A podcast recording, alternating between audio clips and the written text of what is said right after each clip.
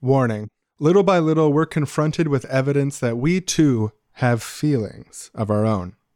But when we can talk about our feelings, they become less overwhelming, less upsetting, and less scary.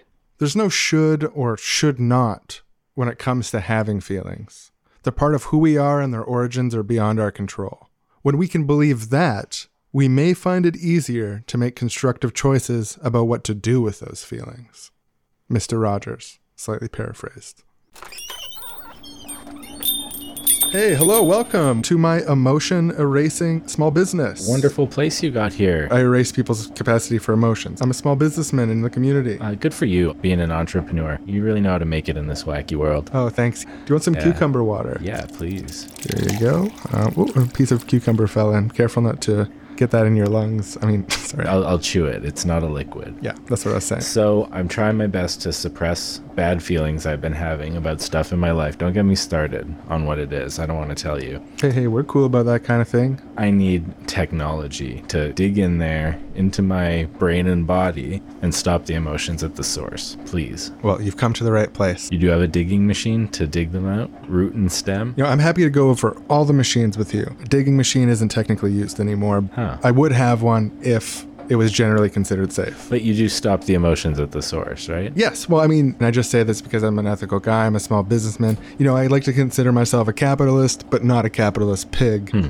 Our industry standard, anywhere you go to stop emotions at the source, will stop emotions almost at the source, but there's a little bit of free room in there for the emotions to sort of spurt out at first and then be stopped. And the reason for that is because it looks like the digging approach and other similar approaches, which go right to the source, cause very serious side effects. But so is it sadness that you want us to sort of sc- scar over and make The- unresponsive? I don't know, but whatever it is, it hurts. All right. I mean, well, if you want a sort of general coverage, we can lob a lot of these guys off. Please, the more the better. Happy to take your money. Customer's always right. You know what? Actually, before we do this, I got a tape that I really think that you should watch. Just goes over some of the stuff around this. tape? Oh, yeah, okay. just pop in the tape and you can watch it. And at the end of the tape, we'll just let you make your decision on. Sure. Yeah, I 'cause if you want to lob off sadness, anger, or you even want to try to get more technical, something like frustration, jealousy, we can tailor it to your needs. And I think we shouldn't lob the whole thing off. Just, I know there's more money in it for me, but I'm just a small business person. And did you make this tape too? Are you the small business person who made this tape? No, no, this is a tape that I found online. It's done by a podcast called Seriously Wrong, and they have a Patreon at patreon.com slash seriously wrong. So you can get access to their whole archive, uh, bonus episodes, and all that stuff there for six bucks a month. I always like to shout out the tape that I'm playing before I play Yeah. it in my emotion stopping small business. I know, I appreciate that. My father was a tape maker. Uh, tireless, unforgiving work, truly the lowest of the low in our society. So here, I'll just pop this in here. Oh, can I press play? You know what? It's your tape if, player, but- if it makes you happy. Oh boy. And play. Hey everyone, and welcome to the Seriously Wrong Feelings tape. My name's Sean. My name is Aaron. and this is a tape about feelings. Without further ado, Pop it in. let's put in the tape. Oh, I love producing tapes that only requires us putting in a tape. It's an easy job producing this tape. Produced it from a dreamlike ether betwixt worlds, Yeah, that's the technical stuff. I don't get involved there. and I'll just press play.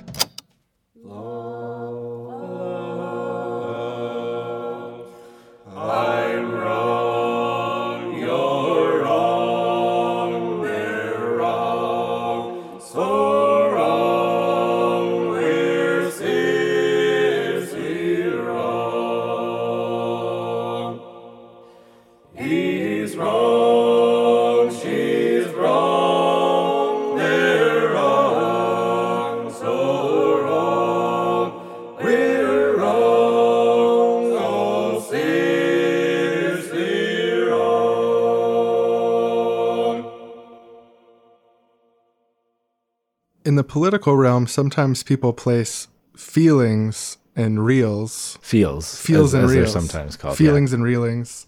They place them in this sort of tension, which obviously, if taken literally, doesn't really make any sense because feelings are something that happen within reality. They happen within people in reality, their experience. Yeah, it's presented as does one put the feels over the reals or does one put the reals over the feels?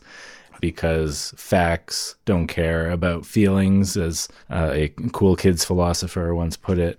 But if one wanted to make a tally sheet of feelings that were experienced in a population, at the end of that process, you would have a fact, and the fact would care deeply about those feelings. yeah, or even just one person having a feeling at one time. Like if you feel disgusted right now, I do.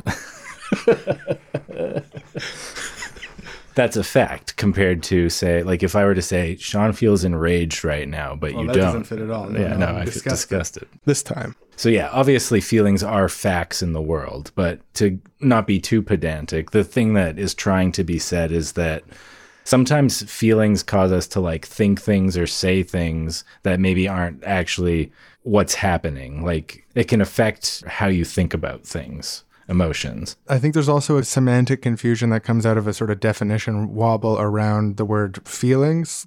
When we're talking about feelings in one sense of like a type of emotion that's experienced, but also a feeling is like, I feel that I could run faster than you. But that's not really like a feeling feeling.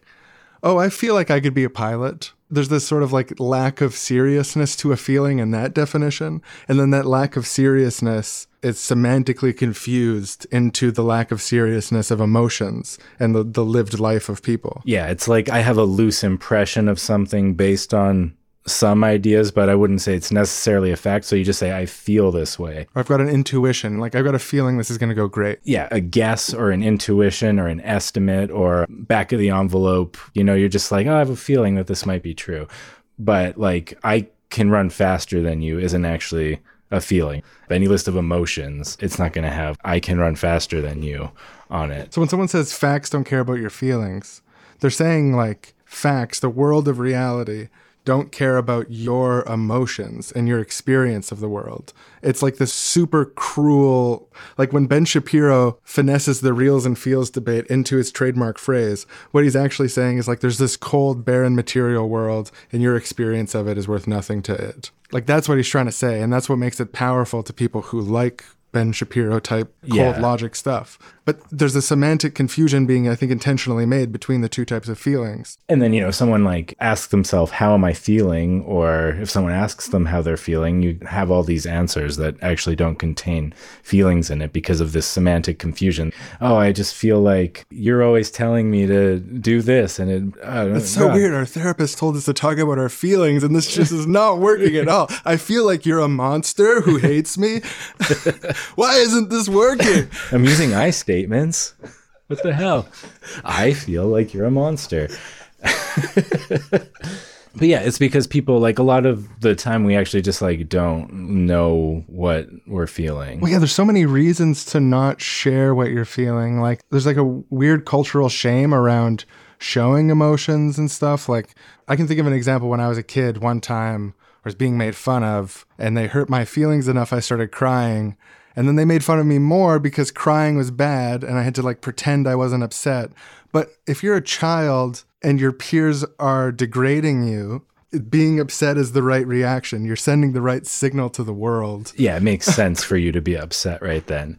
and it doesn't make sense for you to not be upset. So it's a weird double bind to put you in a situation where you're going to be upset and then to tell you that you shouldn't be upset. It's just like it's too much. It's confusing and like you shut it down. We get away from me. It's amazing feelings. that I can think of this specific example very vividly for myself, but it's got to be such a close to universal experience of something close to that in the childhood. This learning about how it's humiliating to feel things. And like, if you're Yeah. caught feeling something, then then your pants are down, and you're a dipshit, and everyone thinks you're a dumbass, and like, it's it's it's crazy. Yeah, it's It- like going on the internet today. Constant- trying to catch people out for feeling things. Yeah, let's talk about this briefly. What kind of sick, nightmarish shit is the whole you mad thing? Like, how would Mr. Rogers think about you mad? He would be like, sometimes people get angry when other people are cruel online. Yeah, yeah. They may very well may be mad. What are you right now? You vengeful?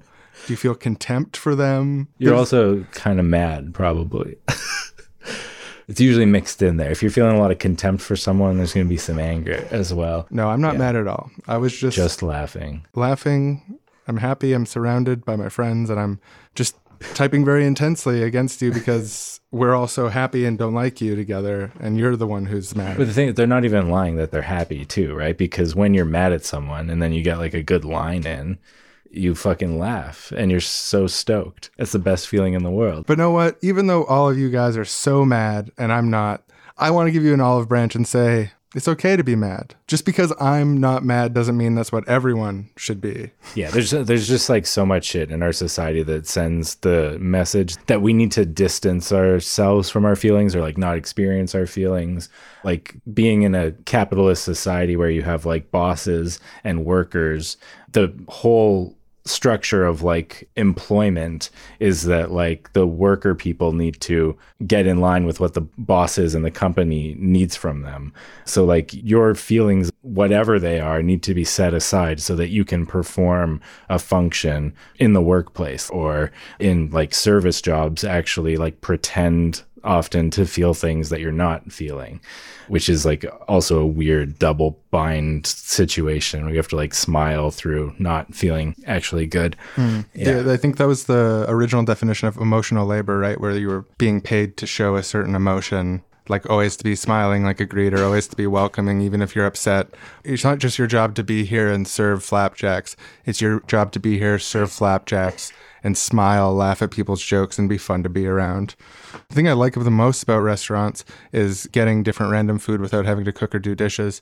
But the thing I really don't like is how I know that they're paid to be there and they're also paid to be happy. Right. Even if there were a potential to have some sort of like social spark, a human connection, and both be people, it's almost entirely suffocated by all of this context it makes me want to like not even bother trying in a way. It just makes me anxious, but sort of a side point. But that's an emotion I feel that this sort of like suffocating, I guess it's sort of anxiety. I'm not sure that's an emotion.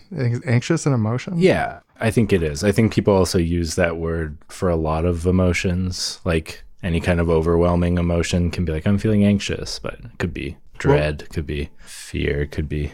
Yeah, I think it would be more dread. I think it'd be more dread dreading some sort of awkwardness inherent to the them yeah. not being there as a person and me not being there as a person either. Yeah. It's the way that money provides perverse emotional incentives. You don't know how they're actually feeling, so you can't feel out the situation accurately.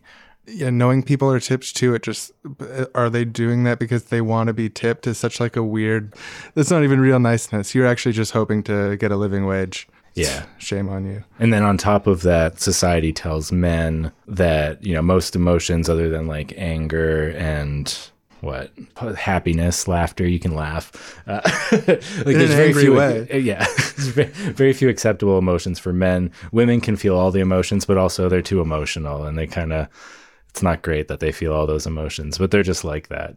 So this, this is like, yeah, double binds for both sides on that too, of like, you should distance yourself from your emotions in these different ways. Yeah, I want to say with the toxic masculinity, the hegemonic masculinity sort of thing, is that the, it's either no emotion or anger.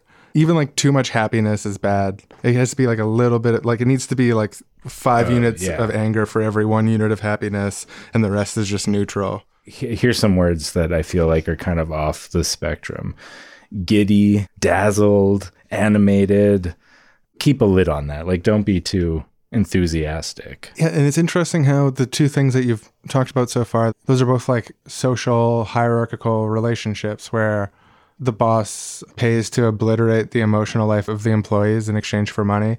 And and gendered relationships, men police one another to be emotionless except for anger, and then also socially police women to have less of a, vibrant emotional life also, and essentialize that emotion to you know being some sort of degraded man, like a man who doesn't work right as this over emotional breasted man. The common thread through all of it is that like emotions don't matter. They're just like inconveniences to be swept aside, and if you can't sweep them aside, that's weakness, which is bad.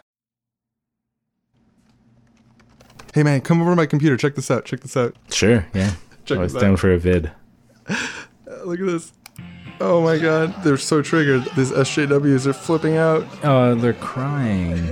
Wow. She's literally crying. Screaming. That's like intense rage and sadness. And oh my god, I feel how, so bad for them.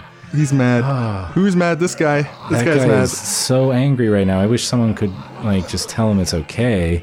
And who put these videos online too? That just to be laughed at is so horrible. Yeah, this isn't ah. uploaded by them. This is put together by someone else. Oh, that yeah, that's such that's just bullying, and it's like It's epic, dude. terrible. It's so sad. I feel so bad for them. I wish that our culture wasn't like this. I mean, if they'd stayed stoic, emotionless, kept it inside, it wouldn't be so funny. But look at this. Yeah, and that's the so horrible sad. thing too. Like if they She's upset. if they'd kept it inside, it'd be more socially acceptable. It's acceptable. contemptible to be upset. but would be like damaging to them internally. So it's like this whole thing puts a demand on people to kind of like crush themselves inside. It's disturbing, actually. if they pretended they weren't experiencing that, we probably wouldn't like put this layer of humiliation on them. But they didn't. So I'm so glad this video is so funny. Yeah, thank you for showing me this. This is social reinforcement for some of the worst stuff in our society, and you've given me a new desire to really want to like tackle this and change this kind of culture because it's not right and it's hurting people and making us all less well off. So thank you for showing me. It's fucking funny, dude. It's funny vid. I'm more like not emotional. I'm watching this. I'm like crazy emotions. Losers, not like me. I'm an epic guy, epic cool guy. Ah, that is entertaining to me for reasons I've fully examined. I feel great about myself. Today's episode of Seriously Wrong is brought to you by a plain emotionless mask to put over your face. As you know, our faces are pesky portholes into our deepest inner depths and sometimes betray how we're feeling to just anybody. And that's shameful, and I don't want anyone to see that, right? So, hmm. oof. I'm working on stopping my emotions at the source, but I need a little bit of time. Can you bail me out? This emotionless mask can be put on at any time, and it is the perfect shield to keep prying eyes out of your personal resentments, hatreds, fears, humiliations, vulnerabilities, sadnesses, all of it. Get those other people out. Can anyone see my tears in here? No, and we can barely understand what you're saying, too. That's good because I'm not crying. It's plain emotionless, like the mask. Now, that person is protected from the pain of being seen. The pain of experiencing a shameful emotion is enough. We don't need to compound that by imagining people looking at us and deciding they don't want to be our friend. A perfect emotionless mask. If you wear it all the time, people will say, wow, they're really chill, really calm person. I like them. Proud sponsor of today's show.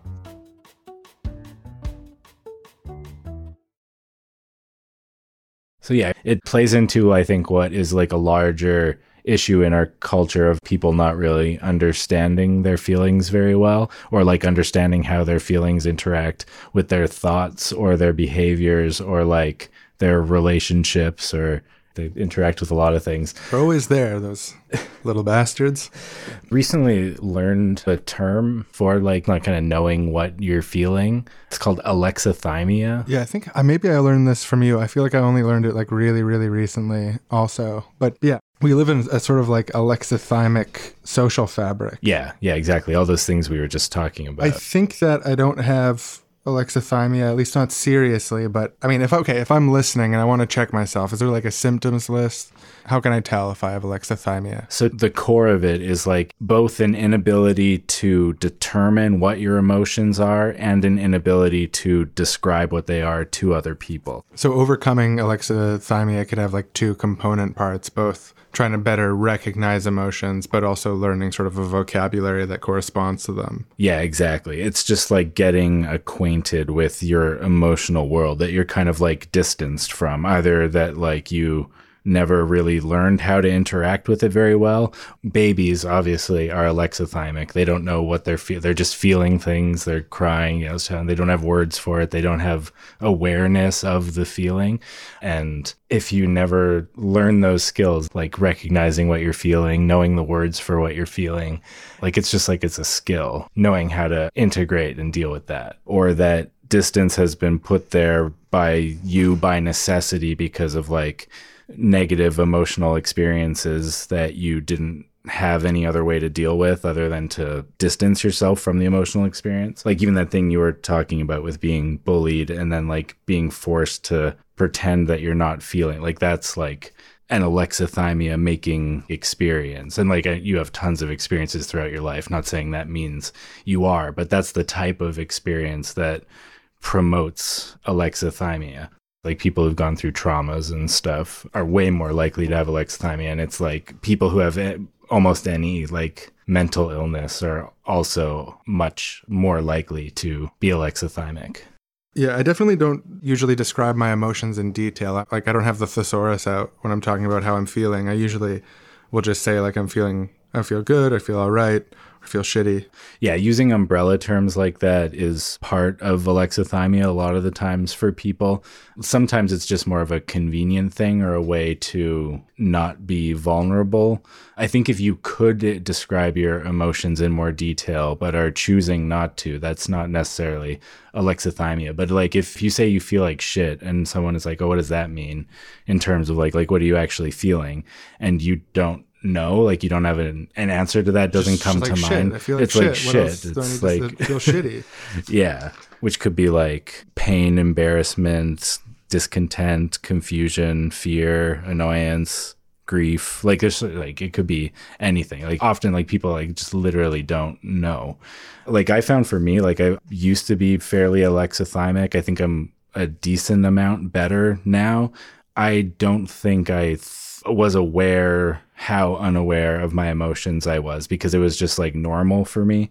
So another way to kind of like get at whether you might be alexithymic is if you're exhibiting behaviors that you're having difficulty controlling, a lot of the times that can be based on emotions that you aren't dealing with. So that can be like addictive behaviors, procrastination, rash, poor decision making repetitive, like emotionally laden or emotionally like impactful thoughts can be manifestations of emotions that you're not looking at in yourself. And obviously, if you're not very aware of your emotions, you can have like communication issues and social difficulties. So, yeah, I definitely procrastinate. Does that mean I have alexithymia of the procrastination cortex? Diagnose me, Dr. Aaron. I don't know. I think you can be more or less alexithymic with specific emotions. Like, I feel like I was always better in touch with sadness than anger, for example. Like, I was way more aware of when I was sad than I was aware of when I was angry. With procrastination, I think there might be a few different reasons for procrastination. Like, there might be like structural issues causing it, but like a lot of the times for me, it, it's been emotional. The reason that I find it difficult to just get started on something is because it doesn't feel good to get started on it when I'm supposed to. I want to keep doing this other thing that's helping me feel good, like browsing Facebook.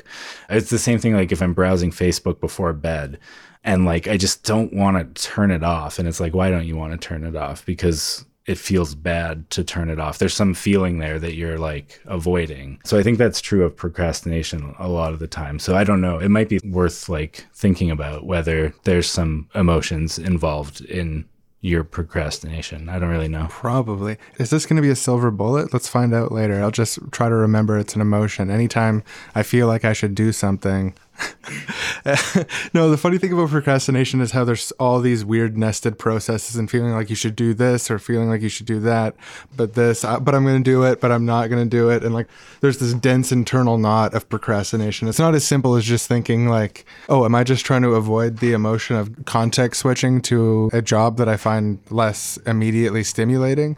Even though I'll, it's something that needs to be done and I'll be glad that it's done when it is. It feels like it's not as easy to me as just being like, oh, this is an emotional thing. Now that I recognize that, there's this cacophony of knotted procrastination. Yeah, I think there's different vectors of it. Is that kind of what you're talking about? Yeah, like good procrastination doesn't work just by one argument. It works by a series of dynamic arguments that Oh, are right. sometimes keeping you in the zone of about to do what you're supposed to do, but then taking you out of it for a while and then you go back to it. I'm about like there's this step in between not doing and doing it that you spend like more than half your time, but you never actually get into the doing it step. Yeah. That's my experience of like serious procrastination, anyways. Yeah. I think like sometimes for me, there's like a fear of doing it wrong or something like that. Like or that it's not going to be good. Like if I sit here and write for an hour and then I have like 200 words and they suck, then I feel bad. And I'd rather just not write than risk that sometimes. It can be way more fun to just imagine doing something than actually doing it because in your imagination, it's perfect. It's done right away. And it's great. Everybody loved it. They were praising you immediately. The imagination is so great. And that's a weird toxic thing because if you're comparing reality to these fantasies, then it's never going to be as good. Like any like I'm thinking about of procrastinating from like positive creative things but then there's also procrastinating from shit that just sucks. And then that's a bit easier to understand why it's an emotional thing i guess. Like why do you procrastinate from taking out the trash? Because taking out the trash is an unpleasant task. I don't it like being bad. by it takes yeah. labor. Yeah. I'd have to touch the garbage bag. I have to be by the dumpster it's just disgusting. It's unpleasant. And it's not that I'm never going to do it. I'm definitely going to do it later, but I've been really meaning to read this for a long time, so I'll read it now. I'm actually doing something good because I've been meaning to read this, so I can totally not take out the garbage. Yeah, so that's like your brain doing some gymnastics in order to help you avoid this negative emotion through behavioral mechanisms. But like if you know that that's what you're doing, then you'll be better at being like, "Oh yeah, that's what this is." Like that's why at this moment I suddenly was inspired to read this thing that I've meant to for so long because my brain's looking out for me and is trying to keep me from feeling disgusted. My whole book debt, all the books I mean to read, I line the path between my computer and all the chores of my house with them to just ensure that I can never do any chores. So, oh, this book, oh, I've been meaning to read this forever. No, this is the perfect time. I'm going to really get into it. And if I take it out tomorrow, then it'll be even longer until the next time I have to take it out. So it's win win. So yeah, but like so then like knowing that like having clarity about what you're feeling is just good. Like it's good data for course correcting. Like you can't know that your brain is trying to trick you into not doing your chores because you're trying to avoid a negative emotion unless you're just aware that you feel the negative emotion. Like just eh, if like in the moment that you take out the garbage, notice that you're feeling disgust because that's motivating a bunch of your actions to not do this. I'm and not feeling disgusted at all. I'm feeling a steely, emotionless resolve to do what I have to do and what I was always willing to do and was always going to do. well, yeah, the steely, emotionless resolve is like I just turned on my suppressors like full bore to do this thing I don't want to do. So I don't feel good. I don't feel bad. I just feel steely and emotionless. Oh, look at him. Have you seen how strong his emotional inhibitors are? Whew, he feels almost nothing. What a what? cool guy. Hello and welcome back to So You Think You Can't Feel, the only world class competition for professional alexithymia, the suppression of emotions. How's everybody feeling tonight? Can you tell? Is it hard? Is it? Do you know? I do. I'm, I don't have alexithymia. We're down to the top two. This is our shocking finale event. Of course, last week we said goodbye to Geet Finkus. Bye bye, Geet. You feel too deeply for us. At the sending off ceremony, Geet did registered a small amount of emotion in his face. We caught it on camera three and camera seven. So tonight, our top two a single mother from South Dakota, Huli Booley. Welcome back. Thank you so much for having me. So, Huli, how are you feeling tonight? I have no idea. All right, calm down, folks. Calm down. Okay, so Huli Booley, you know, it's in the bag. All the votes are counted. You might be going home tonight the winner. You might be going home in second place. How does that feel? I'm, you know, well, as you and everyone else knows, my parents never hugged me when I was a child and expected way too much from me. So that was too much for me to deal with. So I don't know. I, I don't know what I was feeling now or then. Incredible. Folks, please, please, please. We've heard it before. Come on. So last week it was close. You know, the judges said it was between you and Geet. You squeaked out ahead. How did that feel? Well, you know, people are saying, you know, didn't that feel humiliating or did you feel worried or vulnerable? Were you hesitant at all, ashamed, cranky, distraught, depleted, devastated? Did you hate Geet? Did you feel hopeless or heavy hearted? And, you know, what I say to all of that is, what do those words mean? I have no idea what you're talking about. Incredible. That's Huli Booley, folks. Single mother from North Dakota. And one of our finalists. Next up, a mechanic and the second oldest of eight brothers, Scrump Bumpo. Welcome back. How are you feeling tonight? I don't know what I'm feeling. Why would you ask me that? Incredible. Hey, please calm down, Scrum Bumpo. You've been a fan favorite from the beginning because of your. No, I don't want to put any feelings on you, but your attitude is something the audience goes wild for. How does it feel to get that kind of feedback as someone who's not really aware of how they're coming off? I don't know. It doesn't feel like anything. Who cares what they're doing? I don't care about anything. So, Mr. Bumpo, there's been a lot of speculation as to where sort of the roots of your alexithymia could be. Can you spread any light on that? I don't know. It's stupid. I mean, people always say that I'm hostile or that I'm gloomy, filled with despair, that I seem irritated, disgruntled, suspicious. And I'm just like, I don't think that I feel those. I don't like the idea that I feel those things. Like that's fucked up. If I feel those things all the time as much as people say I do, it's fucking stupid, you know? Fuck that. That's not true. Well, it's easy to see Scrump why they like you so much. You've got a way about you. So last week you had a gap in the call-in votes ahead of Hooly Booly and Geet Finkus, who was eliminated. How do you think it would feel to win? If I'm being completely honest with you, it doesn't fucking matter to me. Whatever people want, I guess. I don't know. All right, now, folks, the votes are counted. We had the call in show last night. We had the feats of non feeling. We showed them all sorts of things. They did not react. It was incredible. Kept me on the edge of my seat. Some people were saying, and the voting's finished, so I can say this. Some people were saying on the social media websites that they saw Scrump Bumpo crack a smile during one of the funny videos. I don't know why everybody cares so much. oh. That's Scrump. That is Scrump in a nutshell, everyone. Incredible. And Hooly, you know, there was some commentary as well that when it came to some of the touching videos, reuniting families, gay kids coming out to their parents, some were saying that you looked touched, even moved, some said. And again, not my words. I just want to dispel any rumors of that. The only moving I did during that moment was to shift uncomfortably in my seat because I'd been sitting for a while. So that's it. That's the only move I felt. Hooly booly, folks. Amazing. It's now time to tally the votes. Can we get the drum roll? Now, I want to remind both of you that no matter who wins tonight, you are both totally out of touch with your emotions. Neither of you can recognize them or describe them, win or lose. You clearly both have promise with this. Oh, thank you. And the winner is Hooly Booly! Oh, whatever. I didn't care anyway. Yeah. Oh, oh, man. If I knew what excitement was, I think I'd be feeling it right now. And I just want to note, folks, cameras 7 and 15 have caught Scrump Bumpo crying about his second place finish. Uh, well, it looks like we made the right decision, audience, didn't we? That's right. He feels too deep. Now say it with me, folks. He, he feels, feels, too deeply to be among us. Thanks for tuning in, everyone. Thanks to our runner-ups, Scrump Bumpo and Geet Finkus and Hooly Booly. What are you going to do with the money? How does this feel? Well, it feels pretty much the same as any other day or moment. But as far as what I'm going to do with the money, we're going to Xenon World. Me and the kids, the whole family. That place is amazing. They implant the fun right at the source. Well, I think all of us here, well, at least those of us that can tell, are happy for you. That's all the time we have this season, folks. We'll see you next season when we try to find a barrel full of people who can't feel and weed them out one by one for feeling too much. Thank you so much.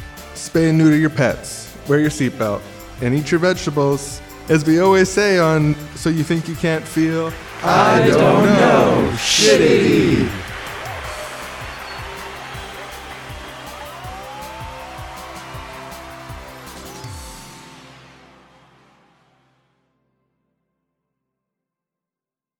Jumping back to the feels versus reals thing, the whole concept that the most reasonable, logical conclusion is going to come out in an alexithymic state, I think is wrong.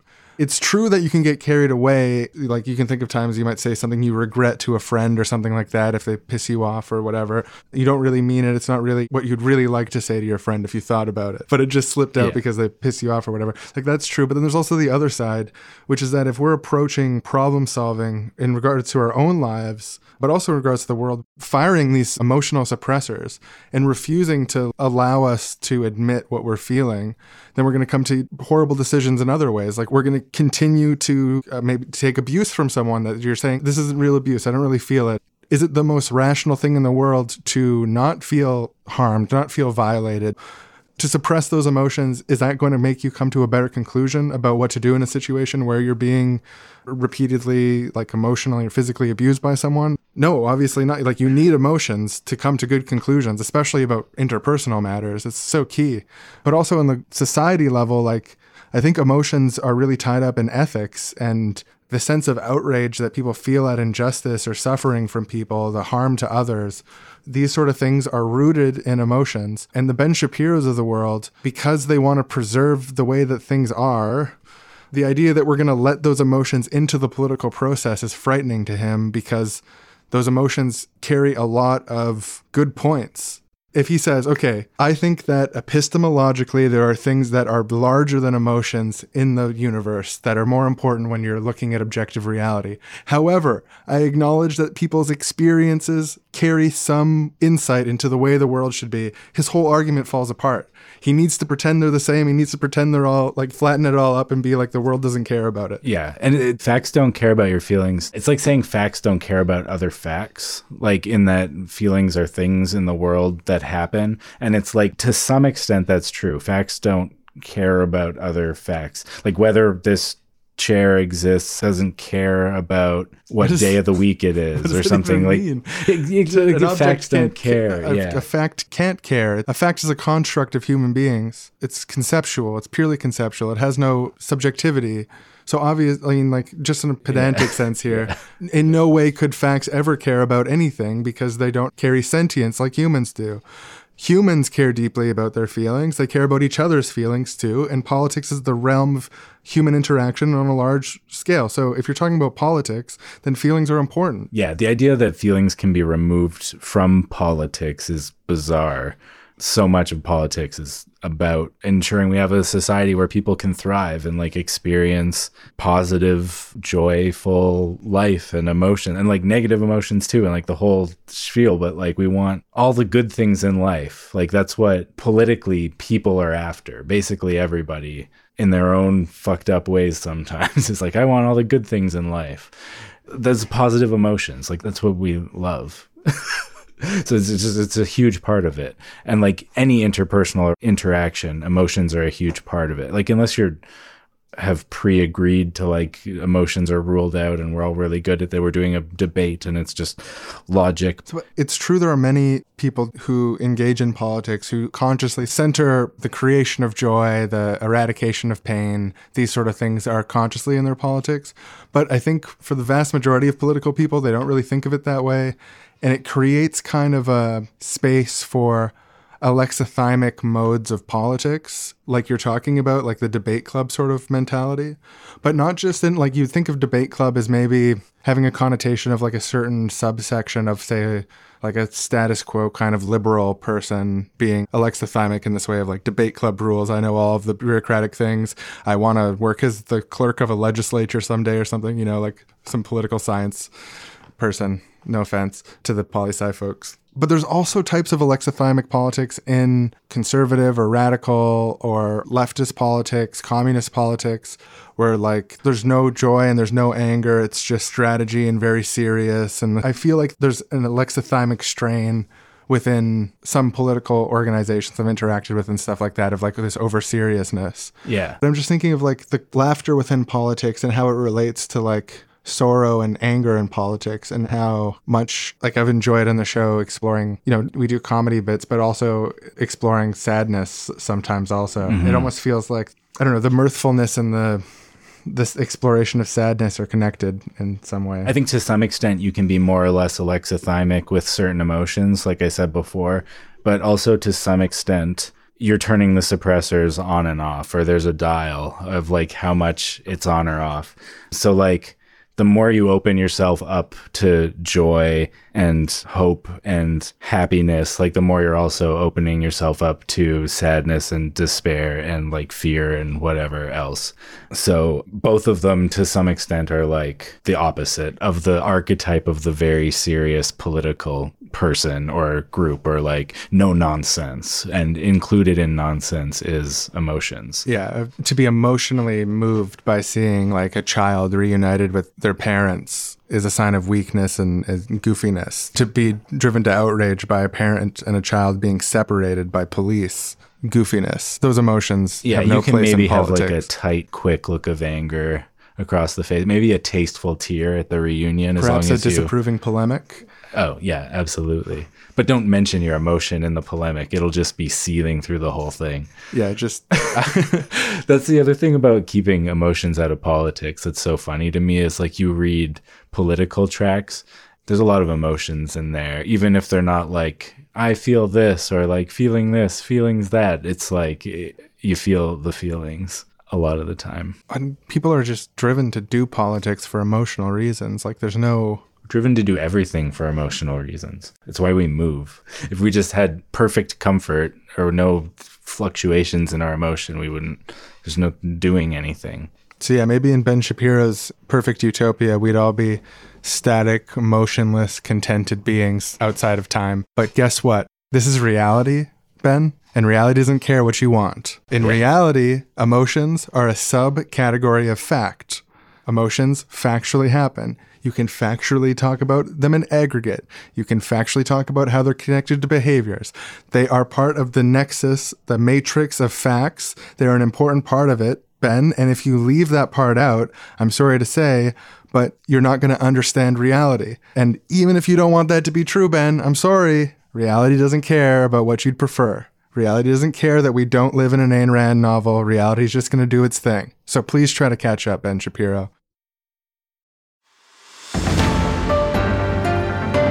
Welcome back to Confirmation Bias News. Xenon Group, the producer of the world famous mask which stops all visible emotions, has announced a new product. Isn't that right? Yes, the emotionless mask has been overtaken technologically by the Emotionless Mask 2, otherwise known as Xenon Eternia NoSad workwear. This is the moment of miracles. This is the moment of dreams when the innovators from on high bring something down. The workwear has an FPF feelings protection factor of 40,000. The emotionless mask only got up to about 500 at best, but usually closer to 40. A shameful FPF. Frankly, the technology to do better just did not exist until a private company decided to fix this problem. My side job from the news is also to advocate for this company. Well, I think that's good for the news audience because they get to see you as a trusted name associated with the Xenon Group, a household corporation. It actually makes the news more believable. I'm right inside the company, so I know what's going on, and I can bring that news directly to the people.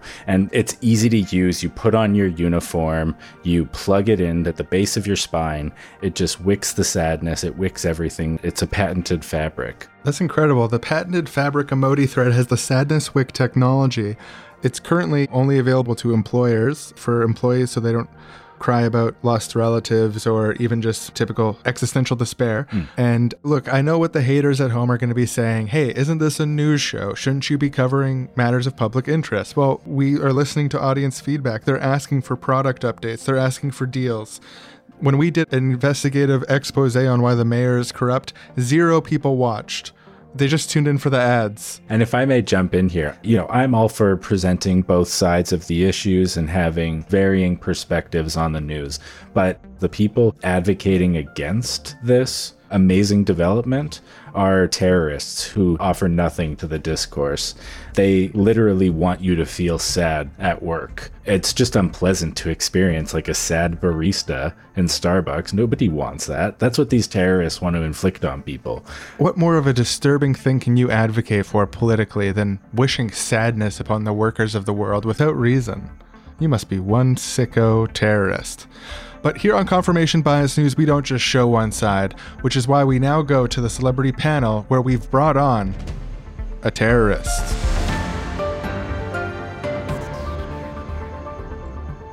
I am an activist, not a terrorist, who just thinks that we should leave people's emotions alone and that an FPF of 40 to 500 is good enough. Hello, I'm a marketing manager at Xenon Group, and I'm here to argue that the Xenon Eternia No Sad workwear with Sadness Wick technology is a world historic contribution to the technology that moves our society forward. Hey, Mark, see you at the Xenon offices Friday for that meeting. Anytime, Uh, anytime. and I'll put on a mask at work. No one has to see my sadness, but really, these uniforms plug in at the base of the spine.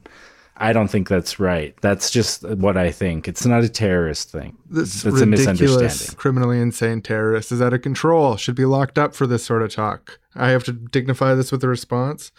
Ever since we rolled out Sadness Wick technology in the corporate sector, we've got people showing up to work like never before to have moments away from their sadness. All of the bosses are loving it. They just love having happy little workers. That's always been their dream. It seems everyone in the world loves it except for you. So you're sort of like a villain from a Christopher Nolan Batman. Look, my father wore a mask, Emotionless Mask 1. My grandfather wore a mask. And my great grandfather helped invent the Emotionless Mask.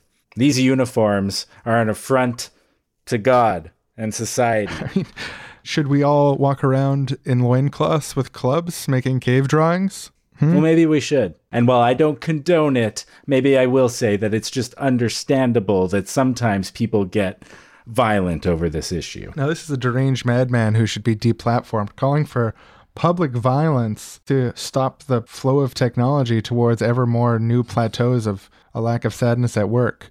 Can someone please send this man to jail?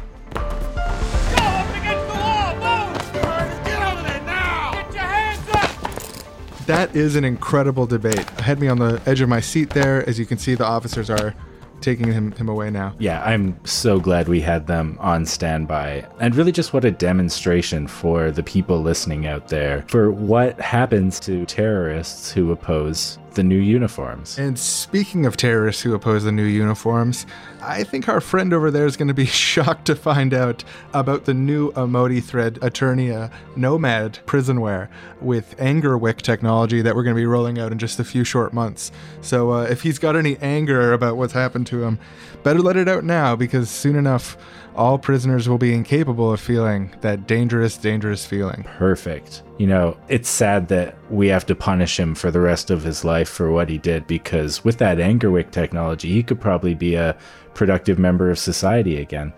Ah, if only punishment wasn't necessary. Oh yeah, you know what they say. An ounce of prevention is worth a pound of cure, comma, but it's impossible.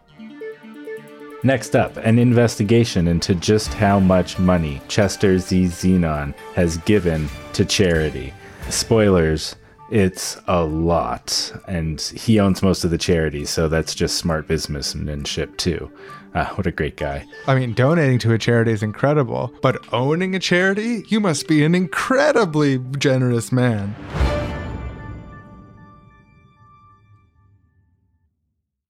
When I think about feelings and politics, something that comes to mind for me right away is some of the experiences I've had organizing with political parties or political campaigns, places like the Occupy camp that I was staying at.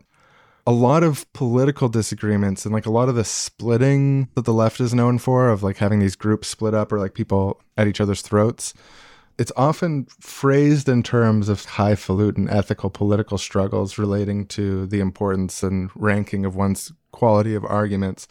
But with a little bit of archaeology on that, a little bit of genealogy on the roots of these conflicts, in my experience and what I've seen in person, it's actually less a debate about like policy differences or even strategy differences in a lot of cases. And it's more an argument about who hurt the other person's feelings first. Except we're all supposed to not have any feelings. Like even people who are against that sort of feelings erasure themselves participate to this in a certain degree because it's almost like, I don't know, I feel like politics in a way, it's like you're showing up for a very technical process where you're figuring out strategically how to analyze and intervene in society, what sort of policies, regimes, or situations and experiences that you want to bring out of the situation. So it feels sort of like technical in a sense. People want to argue in terms of these schematics, these like competing schematics, because that matches our idea of what politics should be like. And it matches our idea of ourselves as someone who's doing their best to be ethical and rational and not moved by their own biases, but rather by these sort of like pulling forces of Yeah. solidarity, justice, or whatever. Yeah, but that is like one of the biggest problems with trying to just be rational. You're going to end up confusing your rational arguments with your emotions and not knowing the difference. Like trying to set one of them aside, there's no aside to set it to. You're still in your body, you're still feeling the feelings and the thoughts that it makes are still happening. So, thinking you're going to set it aside, you don't actually set it aside. And then it's just alive in ways that aren't being directly acknowledged or maybe are directly acknowledged, but the extent to which they're actually the thing isn't directly acknowledged. Because, like, two of the things our brains do when we're having feelings that we're uncomfortable with is either try to justify why we're right and why the feeling makes sense and like figuring things into the feelings. And then the other thing that it might try to do is the opposite and try to explain why the feeling doesn't make sense. I was trying to think of a political example, but a pretty clear example is like you ask somebody out and then they say no. And then you're like, oh, whatever. I didn't like them that much anyway and they have all these negative qualities and whatever. Even though 20 minutes ago you were only thinking about their positive qualities that's like the opposite. It's not trying to justify why you feel hurt. It's trying to cover up for the fact that you feel hurt by arguing against it. So both of those things are like rationalization machines that can latch onto all different kinds of like theoretical arguments and things to work their two purposes, these two parts of our brain. Robert Anton Wilson, metaphorically, in one of his books, talks about the thinker and the prover in your brain. So the thinker makes an assertion like, so and so isn't good for me, anyways. So it's okay that I was rejected. And then the prover proves it. And it's this part of your brain that just think of unlimited reasons to prove whatever you're thinking. Right. And he uses a sort of like a cynical argument, basically saying everyone's politically biased, a lot or biased by their reality tunnel, the history that they came through. You know, whatever the thinker thinks, the prover's going to prove. Yeah, it, that's definitely my experience too. I've also just so strongly noticed along those lines and along the lines of what you're saying of like if i'm upset about something i can think of the worst angle of any random thing that you mentioned like if i'm upset about something going on in my life or whatever and i'm like oh I'm, i fucked this up like blah blah blah and then someone's like hey sean nacho chips. I'm like oh the powder gets all over your fucking hands. It's like you know like it doesn't matter. You just throw it like yeah. And i will also sort of believe it's objectively true. Because whatever the thinker's thinking the prover's going to prove. Sometimes I think about a lot of the way we talk about things on our show that way.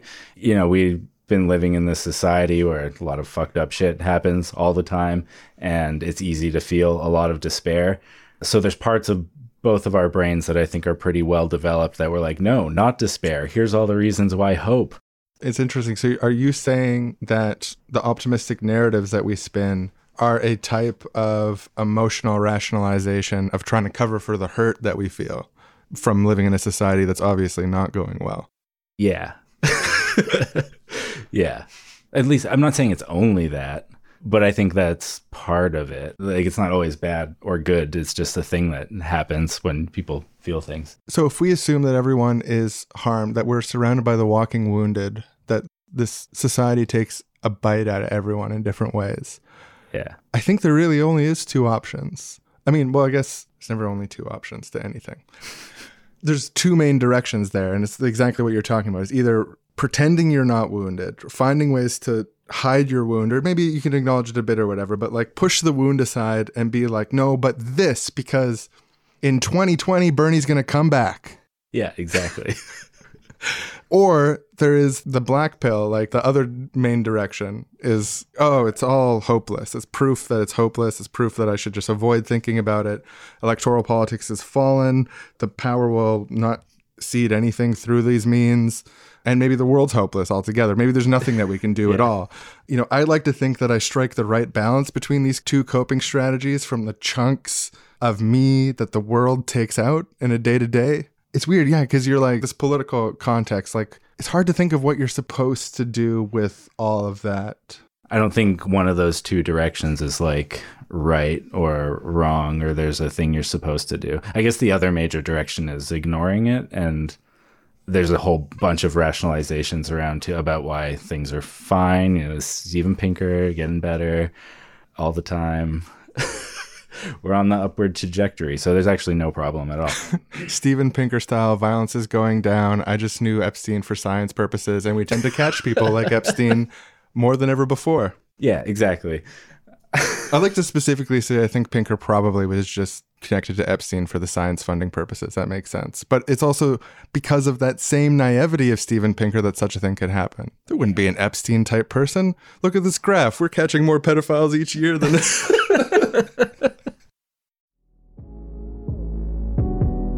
We now go to a man who suffered severe memory loss following a head injury, and the memory specialist who's been assigned to remind him what feelings are.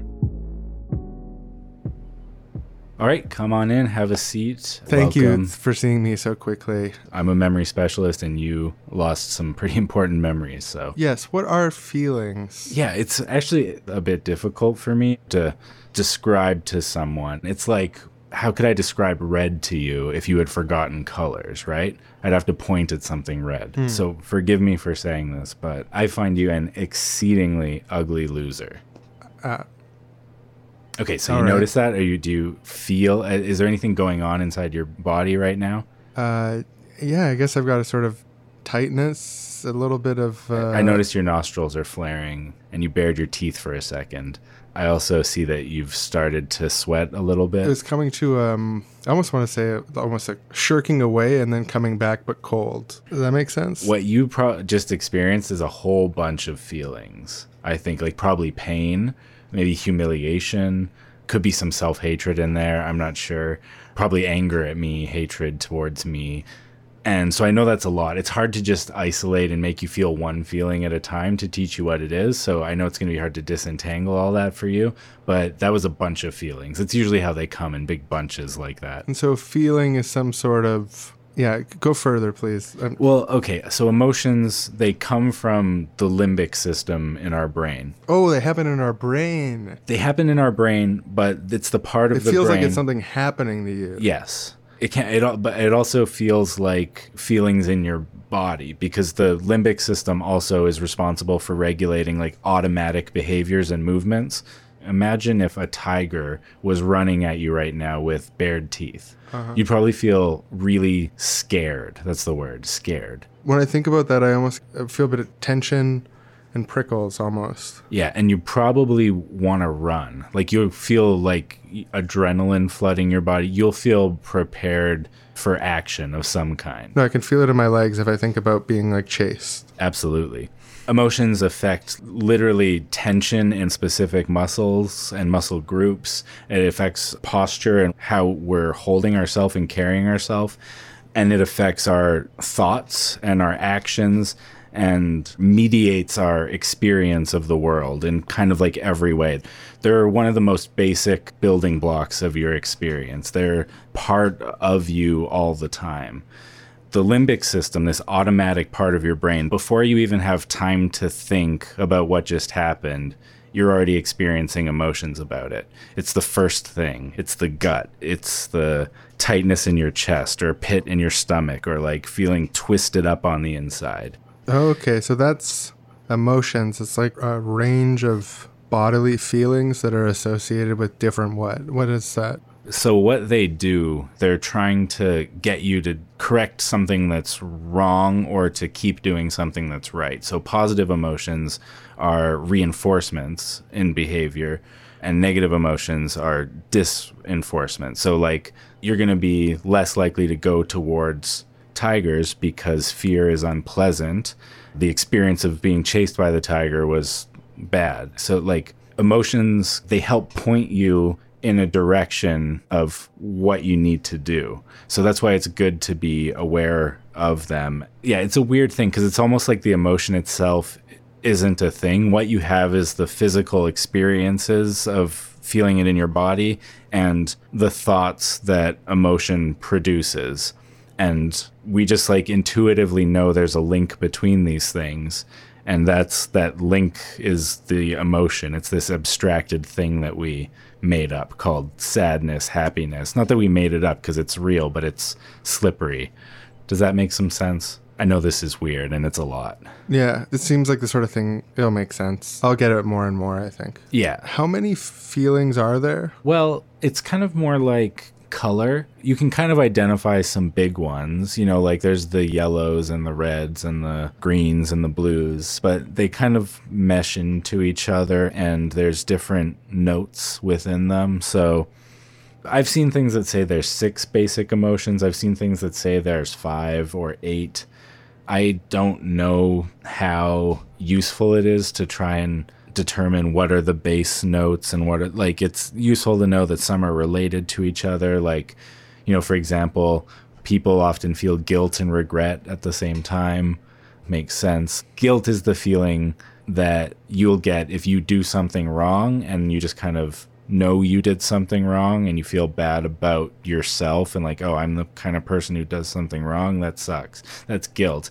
And then regret is the feeling of, oh, I wish I hadn't done that. And like, just wishing you could go back to the past and change it. That's regret. So like they come together a lot of the time. Usually some sadness mixed in, maybe anger, who knows. It's just one example. So yeah, here's a couple lists actually of some positive emotions and negative emotions. So I would just look over some of these different lists. There's even different kinds here. They organize them in different ways. It's really useful. I think I got it as good as I'm going to get it in this room, Doc. I guess one last piece of advice. I don't remember emotions. I don't remember feelings. Mm, yeah. I feel like an outsider to it. Are there any emotions that I should like look out for? Any bad ones? I don't know if I'd say there's emotions you should look out for. There's definitely emotions that if you're not good at recognizing them and you just start acting them out, which sometimes happens when people aren't good at recognizing feelings, they act them out, could cause people a lot of pain and suffering, like hatred and anger.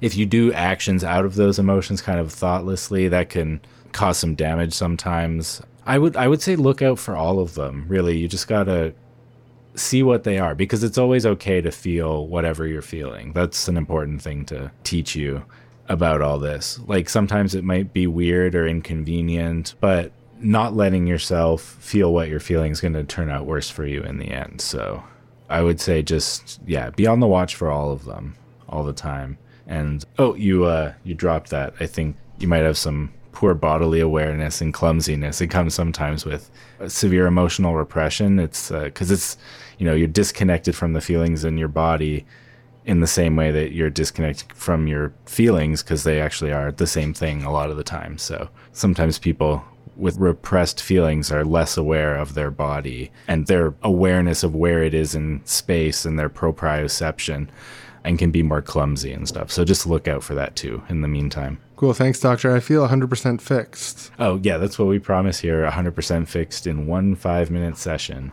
Glad it worked. You're a real pro, Doc. Is there any way I can tip you? Yeah, absolutely. Tip me in the app. Oh, these apps make connecting with a local doctor so convenient. On my schedule. That's something else. Yeah, I love it. I can just turn it on and off whenever I want and be like, accepting patients. Nope, done for the day. Those whizzes. Easy. Those whizzes over in the valley. Always the next level with them. Absolutely. Can't hold them down. They're too wild and free with their innovation. you could say that again. All right, well, see ya.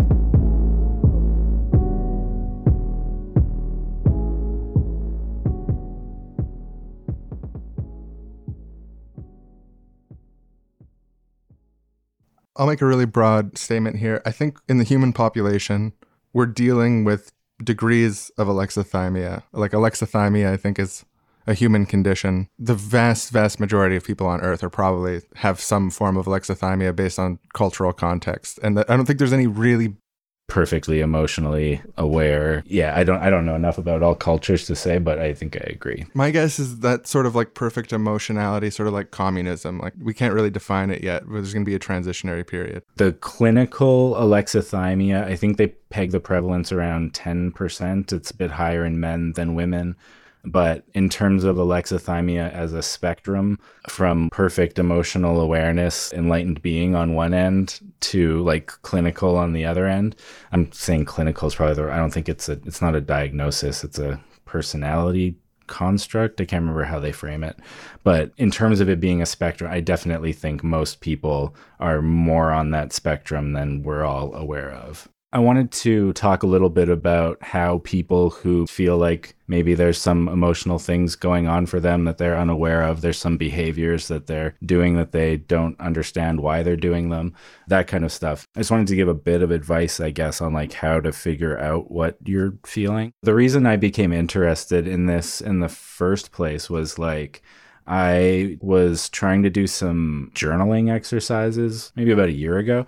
You know, you can find different sentence stems and things to try, like journaling exercises. And one of the things I tried was to write in nonviolent communication, which the basic format of nonviolent communication is to say anything you want to say in the format of, I feel X because my need for Y was not being met and I found it like really like difficult to describe the problems I was having in my day-to-day life in that format because I was like, well, I don't know what actually I'm feeling. So they have some handy lists on the nonviolent communication website that I printed out and then I would just like look up and down the list when I was thinking about some time that I felt anxious in quotes or like shit or whatever and be like, oh, list, okay, like remorseful, yeah, okay, rage, yeah. They just like ping out at you, and you're like, oh yeah, yeah, that's the one. That's rage, disgust. That's it.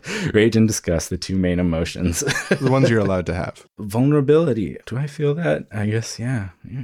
And I think we should just say, for the record, we like things about NVC, but also I'm just really aware when you were doing it of being like, my needs not being met could be such a huge passive aggressive oh, yeah, yeah, form of violent communication. like I felt this way when my need for respect was not being met. I I've, just I've imagine heard that. about abusive people using it to try and like force people into their framing of like my feelings this and this, and then frame their things through it, and it can be a weird. It's definitely not like everyone should just use this. It's how to talk. It's now. our new speak. Yeah, we're no, gonna no, really, no, really become emotionally valid by the holding the, each other hostage to these lists of needs that are never discussed outside of the context of conflict. Yeah, totally. The feelings lists mostly I found really useful. Also, in terms of figuring out what you're feeling or keeping your attention on what you're feeling, which can be difficult. Like you just want to look away, look towards something else. Something that's really useful is focusing on the sensations in your body, how the feelings feel in your body try and locate where you're feeling it or what you're feeling. Like, does it feel warm? Does it feel like tightness? Does it feel like energy? Like you want to move it? And I've never really like tried to match all that to specific feelings, right? It's a bit arcane. I don't really care, but just like putting the attention on the physical sensations is like part of like what helps you actually like process a feeling or like just get to know it a little bit and like know what's going on because focusing on like kind of feeling the whatever the feeling is in my body and then like looking at the list and I would feel like when you ping one and you get it right, it, like that part of the feeling, like it doesn't go away, but it kind of changes a little bit. I don't know how to say this other than like it feels seen.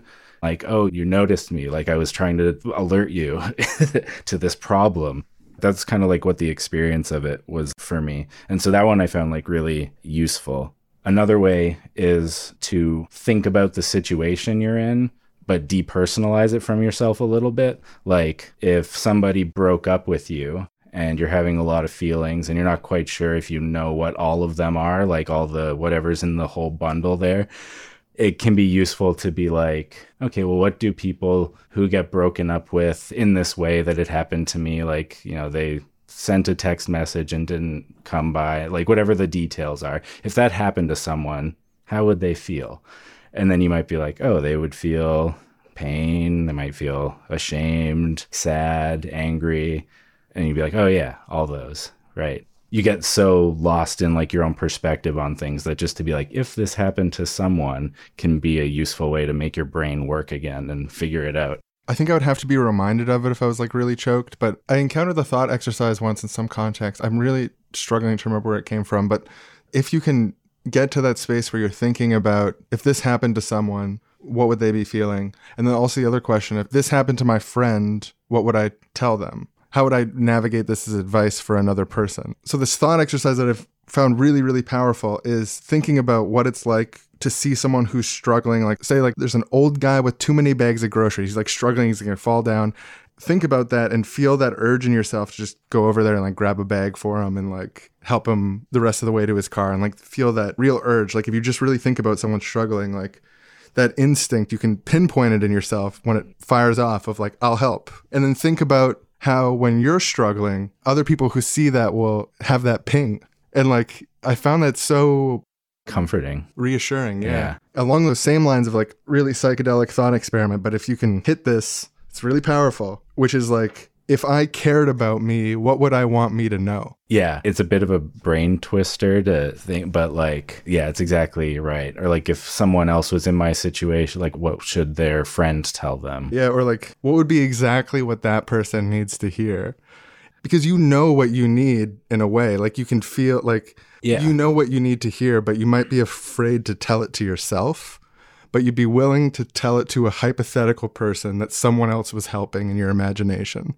And maybe we can trick ourselves into having more emotional intelligence, basically. yeah, it's like a way of getting over that block. Like a lot of people have trouble feeling that they're as worthy of help as other people, or that they're good enough, or that they're okay or not fucked up or whatever. And it's like you're using the fact that you're more empathetic towards other people than to yourself to get the information you need about what you need to hear and then like to be like hey self this thing that you need to hear i think that can be like really really powerful for people but i think it can also sometimes if people aren't able to genuinely say it to themselves then it just sounds like you know nothing or like doesn't Yeah. work And that's why I think in order for this epic heist, this emotional heist, this scam that you're playing on yourself, in order for it to work out, you have to really be thinking about someone else when you're putting it together, like helping someone else, and then trick yourself into thinking it with the knowledge that it actually applies to you. Other ways to know what you might be feeling if you don't know is like sometimes people use physical metaphors like oh it felt like a punch to the gut or like Slap in the face. a slap in the face. Things like that can sometimes also be clue. Like, what does someone who got punched in the gut feel? What does someone who got slapped in the face feel? Both in the literal and metaphorical sense, it can all be clues. You got to kind of explore. When I think of a difference there, I feel like a punch in the gut is more of a dishonor, whereas a slap in the face is more of a humiliation. To slap in the face is sort of like goofy, like, gotcha, like, Yeah, there's also something about gut punch that it was visceral and like, oh, they got me down there. You know, like it was like a low blow. What what kind of feeling is that? I guess it's also kind of like a dishonor and humiliation are similar, but there's a flavor difference. humiliation i almost think of like being surrounded and made lesser to a group whereas dishonor or like the gut punch kind of thing is like Betrayal, maybe. yeah it's more fraternal to be dishonored is like to be turned on in a way so it's like elements of humiliation and betrayal Yeah, I have to think more about betrayal because I don't think that's a feeling either. But it, it definitely evokes feeling. Like I get it when you say I feel betrayed. But according to NVC, it's technically not. It's a judgment. It's about what the other that you betrayed me is what it means basically. And then the other major way I think is like probably one of the best ways in combination with these other things is to like talk to other people about what happened like if there's a particular thing that's happening a behavior having feelings around either talking to the people involved or talking to someone else about it it's really useful to have a sounding board. And like you can use a journal and you can think things through smartly yourself and get there but sometimes it's just best to tell other because other people are smart and they can help you with things a lot of the time Yeah, on those lines, I'll just make a tiny nitpick in language. I don't like the term sounding board because boards are an object and the sounding boards in our lives are people. And the value of it is not that we're piling something on a board, but that we're engaged in a process of rationality, which yeah, is like a sh- interaction Exactly. I think the really important part about what makes this strategy so great, talking to other people for helping cope with emotional issues or feelings issues, the reason it really works is because ethics is something that we build together in conversations, and reason, reasonability, rationality is something that we build together in conversations. You ever had the experience where you're like trying to tell someone about a fight you had or something, but before you're even saying it, you're like, oh i have to leave this part out. And like you like you have this sort of like self-censoring. When you're becoming aware that you're telling your version of the story the specific experience i'm trying to pinpoint here is like even when you begin a conversation, even before you hear back from someone, you're already making sense of what happened in a new way based on knowing they're going to hear it, which is really, really beneficial when you try to tell the story of someone Yeah. else being an asshole. Right. And before you can get it out of your mouth, you're like, fuck, they're going to say I'm the asshole. yeah yeah it makes perfect sense to me because like sometimes you just need that like outside perspective or even the threat of the outside perspective to kick your brain into gear. And sometimes just other people can like you know this is an easy conversation always to have but sometimes like how you're feeling is obvious to everyone except you. And if people are trying to tell you how you're feeling maybe they're just wrong and that's totally possible. Like if you're actually thinking about it or trying to and you feel like they're wrong you're probably right but usually when you actually think about it you're like oh yeah maybe they had a point i had this feeling a bit not always but it's another way to figure out what you're feeling sometimes is to listen to what people are telling you or even to just see how people are reacting to you because the way people react to us is based on the emotions we're projecting a lot of the time Earlier in the episode, I felt like I was coming into this like more of an emotional ninja than I really am. And like the more I'm thinking about this, like so much of the stuff is resonating with tiny things. One thing that comes to mind, I see it in other people all the time. I can remember experiences in my life like this. And it's like the social, political, and economic regulatory constructs of our society create an ideology of anti emotions that permeates our being and incentivizes retreating into alexithymia. There's been so many experiences in my life where, for example, it's just a little one. Imagine the feeling of mild disappointment. You're looking forward to something and then it can't happen. And I can think of so many times in my life where I acted like it was just okay because it was small. But having a small problem is different than everything being okay. Yeah, I had a big thing where, like, I think the way I used to understand whether or not I was angry at somebody based on growing up and, like, how my family interacted and stuff was I'm get angry at someone and then I sit and think about whether I should be angry at them. And, like, I have enough mental gymnastics in my head, as, like, listeners probably could guess, to, like, explain why I should never be angry at anyone ever. So then I'm not that's just not how feelings work. Like you're still feeling angry. That's the counter rationalization thing. Like, oh, I don't have to. I don't have to feel and that's easier. It's easier to not have to feel angry because then nobody will think I'm angry at them and then they might get angry at me and just uh, it's easier to stay away from the whole thing. And then you come out of like your angry reflection room having decided that being angry is wrong and you're like you return to the table and you're like how's everyone doing just came to some rational conclusions in there that were really enlightening Yeah. And I guess the only other thing I'll say about like figuring out what you're feeling is that sometimes it's not based on the situation that's currently going on. It's based on some other situation, either surrounding it in your life around that time or something that happened in your past that is still alive for you, still a raw wound and could be any amount of time between those things. So like sometimes if you're like, "Oh, I understand why I'm angry about this, but I don't understand why I'm this angry about this or why it hurts this much so that like it the direction makes sense but not the amount." Sometimes that can be a clue that there's something else going on from before. One thing that I found helpful for figuring these out is thinking about like this feels just like the time that I X or like this always happens to me or like if you ever have those kinds of thoughts like oh I'm in this situation again it just feels the same like it's the ah, oh the this again those are the things like you want to dig into those and see what those are because those are the things that like spark up when something reminds you of it and then it feels both like you're reacting to the current thing but also to all the previous things that are bundled into this thing I think I've got a really good example of this from today. I think we came to an emotional breakthrough about my history together off mic because I was talking about how, although I don't actually mind doing dishes, something about starting doing dishes compared to other things feels so strongly insurmountable to me. Yeah, I just asked you what was so unpleasant about it. Like, because I was like, it's I don't like doing dishes, but the way you're you said- describing it seemed like yeah. really unpleasant. Like, why? And I know that it's an irrational feeling too because, like, it's not even hard, it doesn't take long.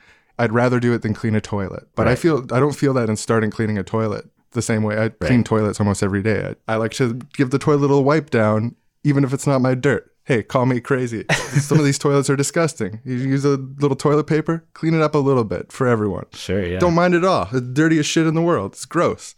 Why dishes? Why this? You know? And yeah, you asked about it, but you also said, you know, as long as you do them right away, if they stack up, it can be really bad if it's gross, if there's oh, yeah, pools yeah, of that was for me the disgust. Like, yeah, Yeah, and that connected to a time early in my roommateship where two dear friends of mine did a combination between a prank and also a community justice initiative. So we had an enormous stack of dishes, the worst dishes we'd ever had at the house. And we're all like young, newly moved out guys who used to have dishwashers. Yeah. You know, like th- we're learning about dishes really together. And someone in the house let some standing water sit, and the water's like black. It's the grossest thing. We all know it's gross, and we never came together to talk about it. Two of the three of us came together to talk about it. Said, Well, I did dishes then, and you did dishes then. Now, these are much smaller dishes, but they did the dishes. the last two dishes Mm-hmm. batches that were done. but Sean hasn't done dishes since then. So it's his turn. Yeah. And so what we're going to do is drive away to go camping and partying. Good friends. Uh, yeah, that's and that's- leave a note for Sean saying basically after comes home from work tired oh I'm working for minimum wage for fucking Jeff Bezos for Whole Foods it didn't belong Oh, to where are Bezos my then. friends? Is something fun going on? oh, yeah no, maybe we're all gonna party tonight it's Friday oh what's this they're all away on a party vacation without me and it's my turn to do the worst dishes I've ever seen and I did it I did I was like it's funny too because like when I think about how unjust I felt it was it's like why did I do it like I should have waited for them to come back and negotiated that we're going to tackle this together and Yeah. I did hours of the grossest dishes in the world in the era before podcasts to listen to while you do them, just thinking about what they did to me. Right. Yeah. And I think that's the emotional beginnings of why dishes aren't just a chore. They're something that I didn't want to admit like that I hate. It sounds like deeply unfair. There's just a big sense of like doing dishes is fucking unfair. I think this might help me. That we that That's awesome. I like this example too because it's not a lot of examples like this. If you do inward work on this, Yeah. you're not going to want to talk about it on a podcast. Yeah. but I feel almost relieved. Like I feel like let off the hook a bit. it makes sense now, right? That's one thing about like doing this stuff that always just like hit me so hard is like, oh, this isn't, I just don't randomly hate doing the dishes this much for no reason. Like, that's unactionable. You can't do anything about that. You just hate them this much for no reason. When there's a reason and it makes sense, then there's like a story and like you know what's going on. It gives you the information you need to improve. Let's be clear. I never hated doing the dishes. I just always acted like I hated doing the dishes no matter what. and acted like the accusation that I hated doing the dishes was wrong. Yeah, so you're already on step two after like you figured out you had figured out you hated doing the dishes. Like the naming it part was done, and then today was a bit of like the archaeology part. No, but I think for a long time I didn't think I hated it. I just thought it was a coincidence that that was the one that Oh, oh, so was that today too? Like you didn't think you hated it, or I didn't put it into words like that until today. Oh, okay, okay. The last couple days I've been thinking about like right? there is something he, like there's something specific about like why can't I just quickly do dishes without thinking about it the way that Yeah, it takes five minutes, whatever. I mean, depending how many they are, but but no I think it all came together through our conversation huh, in a new way for me. that's cool. Yeah, it's kind of a dream to get that on mic. yeah, right. we missed part of it, and it matches the beginning of the episode too, where you were talking about procrastination, and you were like, "Diagnose me, Aaron. Does that mean I have feelings I'm not aware of?" And I don't know if it's the same thing, but like procrastinating doing the dishes, is that what you were thinking about? Definitely one of the main culprits of procrastination. And I think I could probably do the same with animation. I've lost animation. I've lost huge amounts of work forever. Anytime I lose work, I lose productivity. And like it's something I need to like recently in this animation I've been animating, I lost some stuff and like oh, I just haven't got back over that hump like Right? Yeah, it sucks. some fucking emotions underneath the procrastination.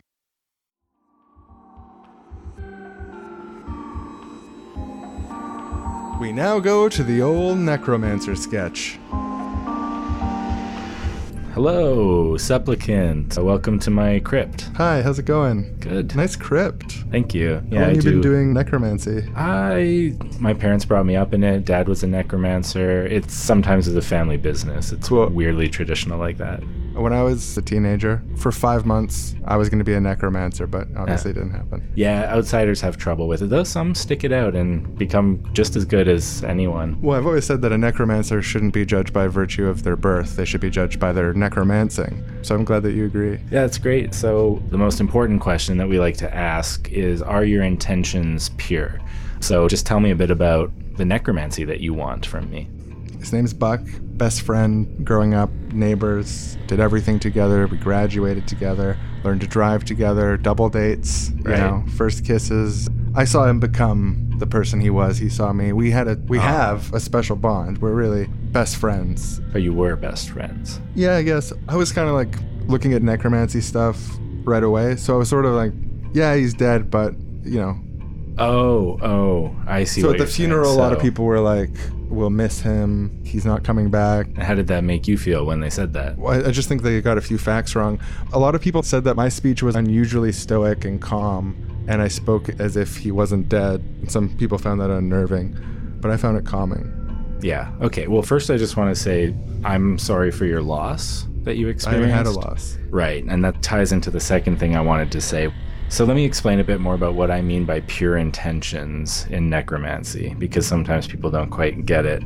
Sometimes people want to bring someone back from the dead because they had an unfinished life and they really, there was something they needed to accomplish and it truly wasn't their time. And that person would be happy to be back. But sometimes the motivation is a little bit more about not wanting to deal with some of the facts about what happened and how you feel about what happened. And I'm a necromancer. I'll do whatever you pay me to do, but I am legally and morally obligated to inform you that necromancy performed without pure intentions can have a lot of weird side effects like sometimes they stay corpses sometimes they're turned like really evil like movie character evil that's not common but it does happen sometimes they're just mad at you for pulling them out of heaven because their life was done and they were great sometimes they spread zombie diseases there's a lot of things that could happen when the intentions aren't pure so you know, I'm pretty in touch with the spirit realm right now. And from what I'm sensing, is that over the last 18 months, your friend has really come to terms with his own death.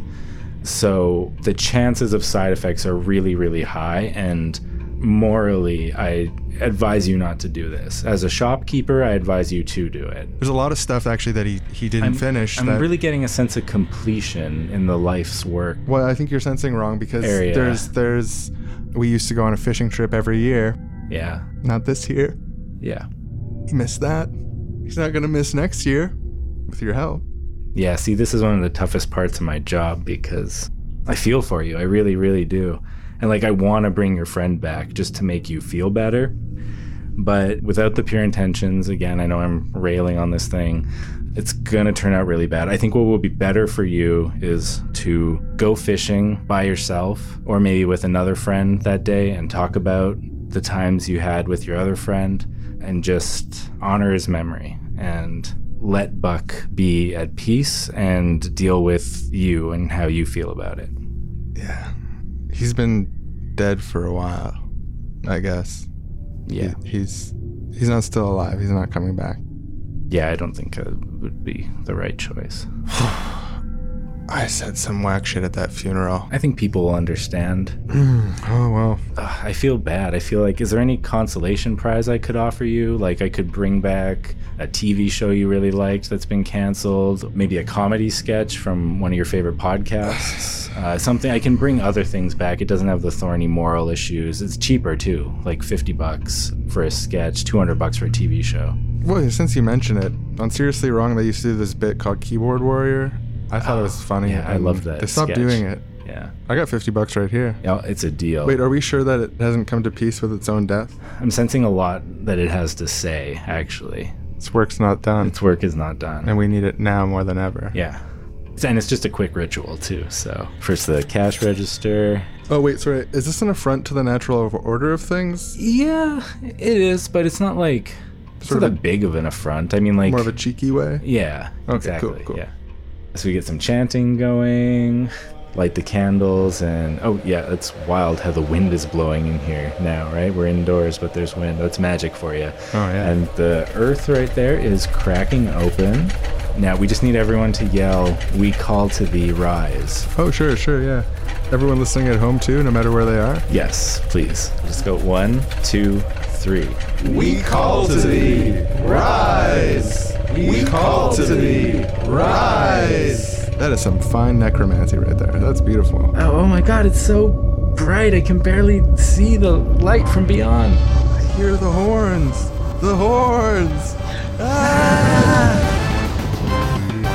Welcome to Keyboard Warrior Radio Theater. Xenon Group, why do you have to be so creepy? Sadness wick technology that plugs directly into my feelings so I don't get sad at work? WTF, cry laugh emoji. What's wrong with emotion stopping masks? Sorry, I don't know you very well, but why are you so mad about emotion wick technology? Once you put on one of these uniforms, it wicks everything that would make you an unproductive worker. But what do you hate? Having rational conversations and debates? Imagine how much more rational this conversation would be if you weren't so mad right now about this technology. I'm not upset, cry laugh emoji. I am having a great time and laughing, cry laugh emoji. I've just said what's wrong with plain old masks like the old days, like we've always used LOL, cry laugh emoji.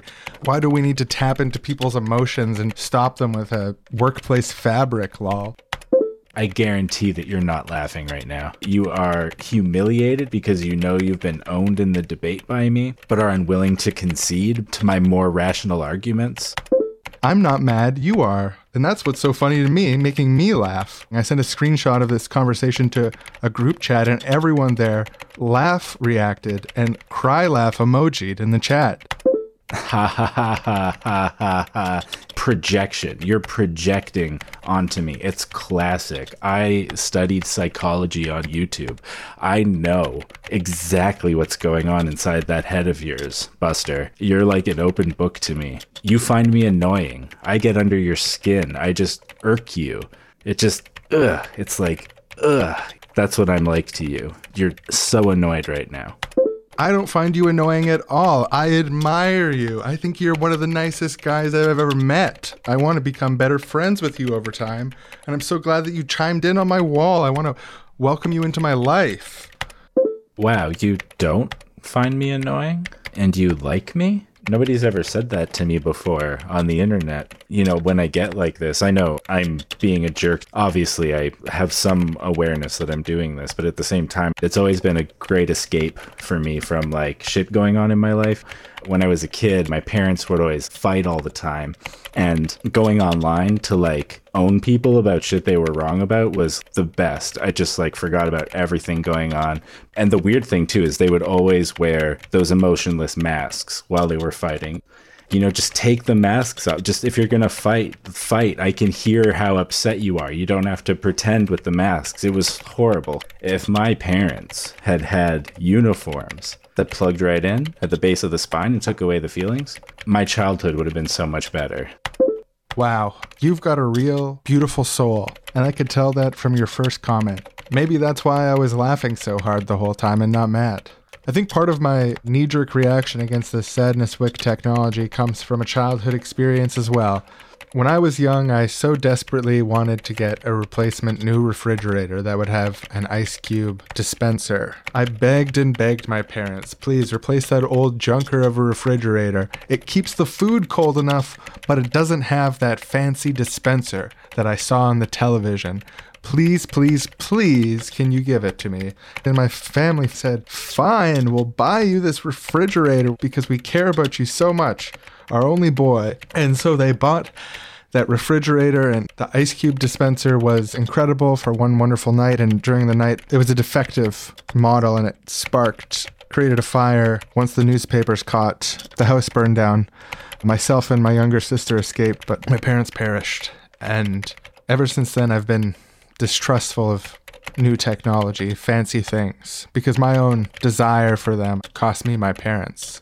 So perhaps that's tainted my first response to the Xenon Eternia and No Sad workwear with Sadness Wick technology.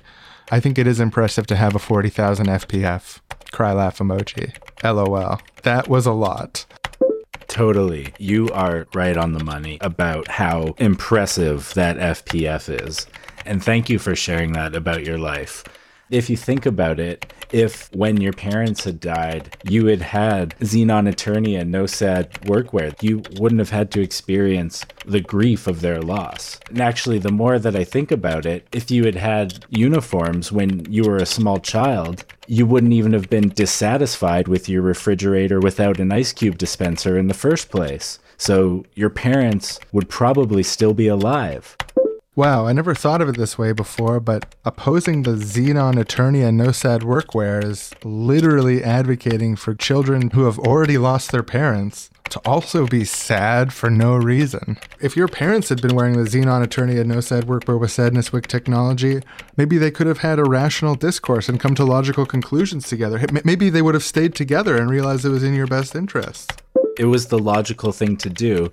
The thing that I'm realizing now, though, is that the real problem with Xenon Eternia No Sad Workwear is that it's only available to people at work. The corporations are keeping this from us because they want to lure us to work. All I've been wanting to do since we got them at my job is go to work because there, there's no feelings. But why do I have to feel this at home?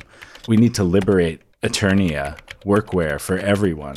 Yeah, why should no sad Eternia only belong to the people at the top? Us little people got to stick together and stand up for our right to sadness wick technology. We can't settle for an FPF of 500, but more like 40 if you measure it. You and I maybe should start a life of professional activism together. What do you think? Cry laugh emoji. That suggestion makes me laugh together with you as part of the group of friends of yours that are laughing because I would like nothing more than to organize in our community in a professional fashion to get these uniforms to everybody. My past life experience has given me insight into what I need to do to make the world better. That's how it works. That's how you learn those kinds of things. Let's laugh together all the way to a better future.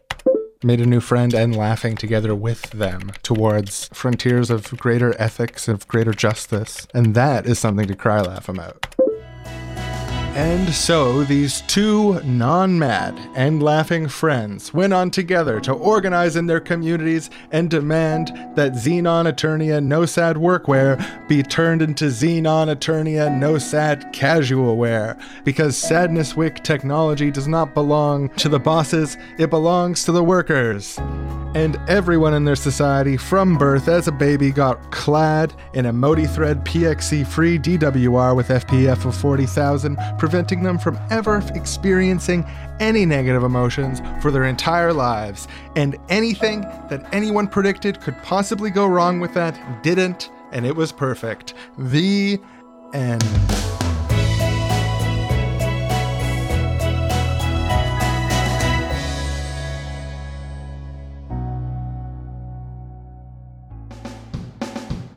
And we'll see you next time for another episode of Keyboard Warrior Radio Theater. So, yeah, I guess at the end of the day, it's important to remember that feelings are actually like real things. Like, in terms of your experience, some of the most real things, they happen immediately. They're automatic. It's like flinching away from a stove. It's the first thing your brain does is feelings and then your thinking mind plays catch up afterwards to figure out what's going on. They're the most visceral thing. So if you're like not aware of how you feel or if you are aware of how you feel and you're at war with yourself about it you're like oh I shouldn't feel this way. It's wrong for me to feel this way. I'm a shitty person all that kind of stuff. It's going to war with that automatic first pre-verbal base part of your brain part of yourself. Like you're going to lose that battle every time, like trying to like be like, no, I shouldn't feel this way. And like, I don't like what it says about me, or I don't like what other people will think about me if they know it, or whatever reasons you have. If the way that you feel is wrong, then it like you feel like your just whole existence is unjustified because it's so core. It's so like in there. Yeah, facts do care about your feelings. I mean, facts don't really care about anything because caring is an act of sentience. And in a technical sense, I'll give a half point to Ben Shapiro's catchphrase for that. But it's wrong in the sense, and I'll have to dock points for this. And actually, Ben Shapiro has to stay after class in detention because we're teachers and he's a student. Right. Of course. Because feelings are evidently, obviously, a subcategory of facts and an important category of facts, and a category of facts that is dangerous to deny. It's a category of facts that affects every moment of your waking day. It's a category of facts that defines who you are as a person in many cases. And it's a type of fact that, for a variety of reasons, not the least of which is often profitable for people who have a lot of money, you're not supposed to acknowledge. If your boss won't let you frown at work if your grandma dies because part of your job is to be a happy soldier on behalf of the burghers, there's a systematic denial of the internal life of people. Denying the internal life of people is how othering works. It's how racism and sexism and the ways that we build human hierarchies of people over each other are rooted on the idea. Like in all of these cases, there's expectation that the dominated suppress their emotions, that the dominated not show how they think and feel, and that the dominated's internal life isn't real, that isn't cared about. The other thing about accepting your feelings, sometimes people think that's going to cause them to like go out of control. It's counterintuitive in a way to be like, oh, how do I get over my anger? Accept that you feel angry. And they picture like an angry person, like, enacting their anger in dangerous ways. Yes, I'm angry. and just becoming more powerfully angry and being like, I'm gonna go rage out. I I love it. Yeah, and it's because like there's a difference between wallowing and acceptance. So I'm not saying go wallow in anger or go wallow in sadness. It's a bit of a difficult distinction, but I think wallowing is usually one of those two mind games I was talking about where you're figuring things into the feeling and like feeding it and justifying it or you're trying to downplay it and figure out reasons why you don't need to feel it but you actually know you do. Those are like wallowing things. And you don't get that feeling that I was talking about earlier when you were scanning the list and see the feeling name and like the feeling in you is like oh yeah you noticed me. I was trying to tell you something. Like it feels heard. Like that's what like feelings want is to feel seen and understood and accepted. So the reason that you feel like you have to justify your feeling in the first mind game is there's part of you that feels like it's wrong. So you're like, no, it's not wrong. Here's all the reasons why I should be sad or I should be whatever. It's part of that war with you. It's part of not accepting the feeling, even though it sounds like you really accept it because you're trying to justify it and then it's more obvious why the other one is related to not accepting the feeling but they're both related to not accepting the feeling so it's a bit counterintuitive but yeah like actually like sitting with it doing the stuff i mentioned about like if you're just like meditating a lot of good guided meditations on stuff like this to notice the sensations in your body or noting your emotions with the word whenever you like oh that's anger. Naming it and containing it and contextualizing it understanding it. There's something to that. Naming something gives you power over it at least with your emotions. What's There's a real mentionable is manageable. That's what Mr. Rogers said, yeah. And he nailed it. Because it makes the emotion feel seen and it's good to do that within yourself and it's even better when someone else sees your emotion and accepts it and accepts you despite having it because you can tell yourself you're good enough all the time and you probably should but it means a bit more just because we're social species like when someone else really sees whatever you're feeling that you're ashamed of and is still like oh, I love this person. Like, you know, they're my friend, they're my partner, you're my whatever. Like that kind of feeling seen and accepted is like the real hug that your emotions need, the metaphorical and literal hug. Yeah, fuck, I'm gonna choke up because I'm thinking about the special books for special kids. The point is, the thing that I want to say is, I think a lot of people need to know that there's no feeling they can have that will make people not want to be with them. Right. Yeah. So, Special Books by Special Kids is a YouTube channel, and they talk to people with mental illnesses or cognitive differences or disabilities about their lives and their conditions. And it's really great stuff. So, the moment Sean's talking about happened at the end of a video where he's speaking with a man with schizoaffective disorder. And I'll put a link to the whole thing in the description. I'll just go ahead and tell you right now if you're getting a text from me in the middle of the night around 3 in the morning, probably because I'm trying to reach out for help without knowing how to outright say that I'm doing something really stupid. I'm about to hurt myself. Before we end, I just wanted to share that there was nothing you said today that makes it any less likely I'll be your friend, that decreases my desire to be your friend. And I think it's great you're sharing this. And I think it is the right decision to go and seek treatment. Anything you need, I want to be able to supply to you so that you do get that treatment you need.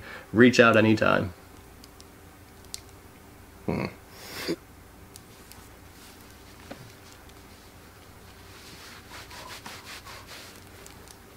I hate emotions. no, they're they're they're good. It's just sometimes it helps to hear that Why does it help to hear that? because you don't hear it. You don't. People, it's to find someone who means that. It. Hmm. Thank you. You're welcome. If they really understand it, it's usually like you're hugging and crying together, not like they're hating you or whatever your fear is. I'm connecting it to both, like where you said, "There's nothing you said today that makes me want to not be your friend." It's yeah. like, yeah, yeah, yeah. Yeah, that guy knows how to like make you feel yeah. accepted. And I feel like there's sort of the same thing with the sort of child, like I'm not crying attitude. It's like that kid needs to be told, cry it out. You'll still have friends at the end. Yeah, man. Oh, that's the like most fucked up thing about all this shit in this episode and me just like learning it now is like this is shit kids are supposed to be taught. Like we don't get taught how to interact with each other and deal with our feelings in a productive way. These are basic skills. Like sometimes your brain is to do this when you're having a feeling. Like just notice that. You can deal with it, but like we just don't give anybody these tools. And just make sure, like when the angry, the resentful, when the train comes through your station, let it board and let it through, because otherwise it's just going to be sitting outside the station.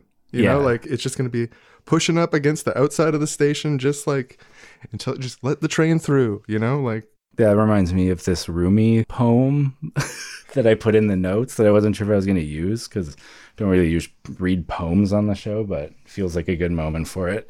is this from the English translation where they removed all the references to Allah? I don't know. Is there is there references to Allah in this poem? Yeah, the famous Rumi poems that are passed around, the primary translator of them removed all religious content from them, which is controversial to some Muslims.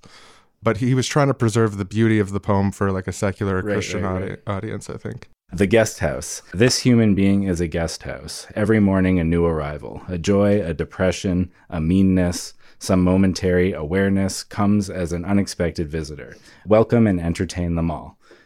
Even if they are a crowd of sorrows who violently sweep your house empty of its furniture, still treat each guest honorably. He may be clearing you out for some new delight. The dark thought, the shame, the malice, meet them at the door laughing and invite them in. Be grateful for whatever comes because each has been sent as a guide from beyond. Wise, beautiful Muslim poetry. Uh, yeah, maybe a guide from beyond. We know who that guide is, Almost definitely would say Allah in the original version. right? So we're utopians on the show. This is Utopian podcast. What does it look like to have an emotional utopia, a political society, an economic system that values emotions and recognizes them as, if not messages from Allah, messages from your body about what you're experiencing? Yeah. What does it look like? I guess I'm seeing a lot of people holding hands. It's hard to describe this as a visual, but although like trauma has been slowly draining out of society, it's probably not all quite gone yet. Like we just achieved emotional utopia, but it's being worked through. It's weird. It's like a horizon that's difficult to see beyond, I think, from this side of it. Is it a world where everyone has long hair as a spiritual antenna and wears bell bottoms and is always happy all the time, holding Yes. hands? yes. Yeah, once you like figure out all your emotions, then they all just disappear except happiness. And Comrade, I'll send you to Gulag for such.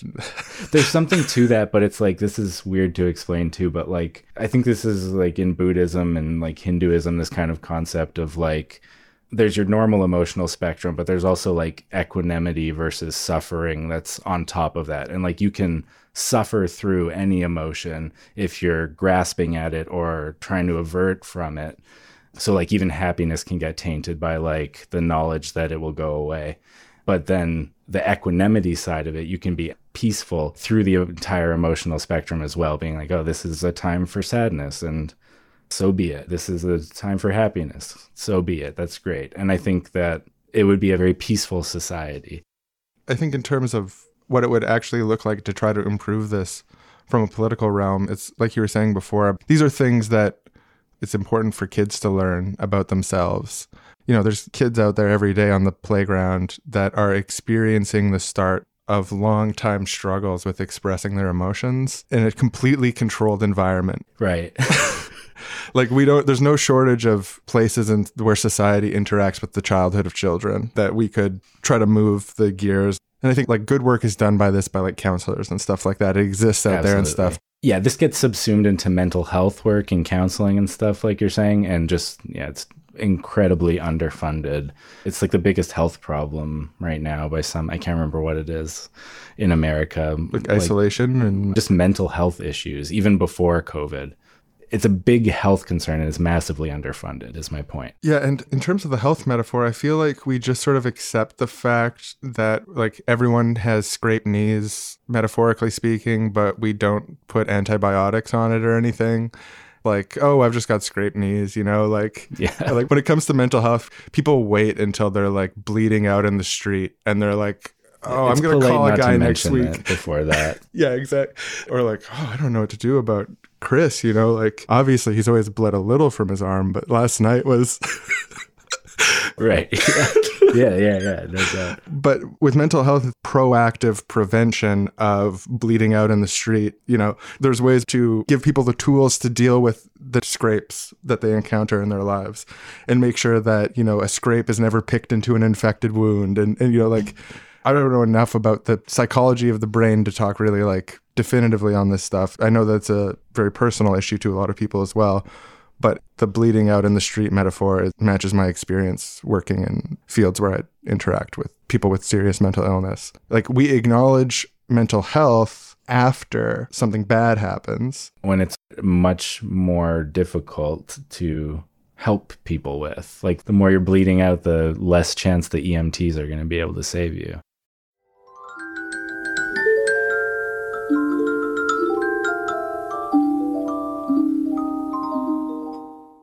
Those things have deep roots.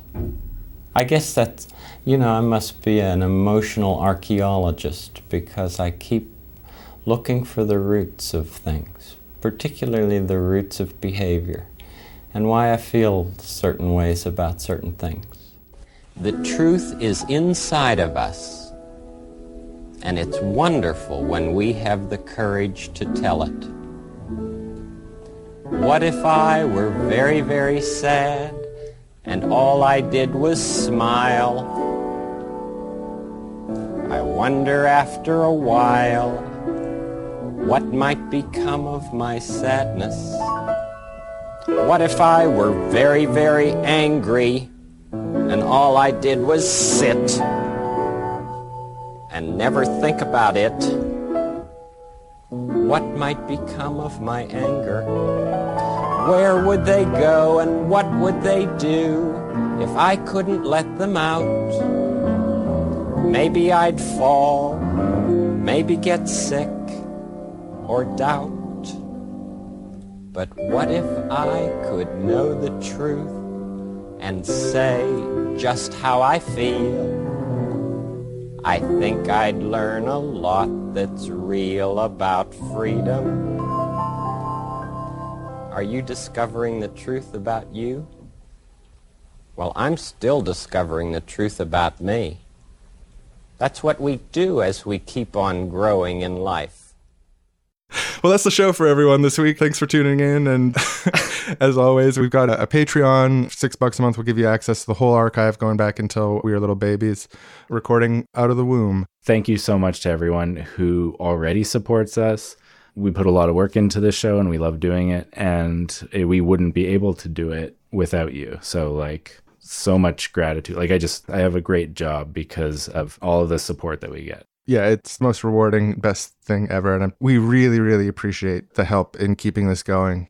We also have a book club, a reading group that meets on our Discord every week. So if you go in the Discord, you can get details on that when we meet and what we're reading. We're just wrapping up Post Scarcity Anarchism by Murray Bookchin.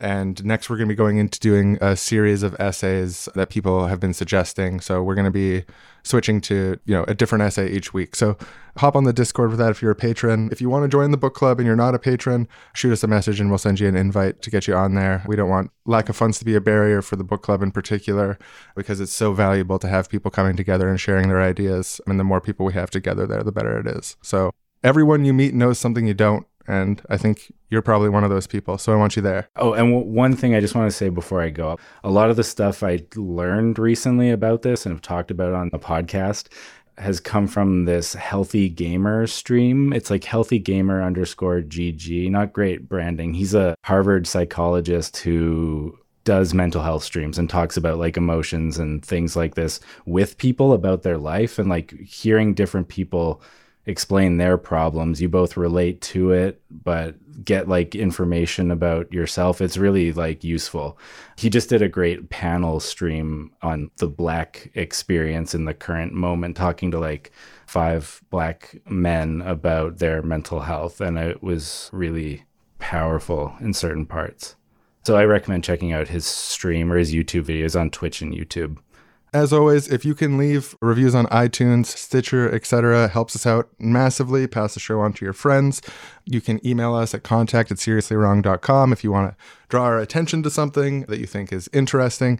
And we look forward to seeing you again soon. Yeah. I mean, well, we look forward to recording and producing a podcast that we then release. Let's just be technically correct that we then release and shows up in your podcast feed. And then you listen to, but we don't know that you're listening to it when or why unless you tell us soon. Their favorite thing. We do really like it. It's really fun. Yeah. And learn a lot doing it.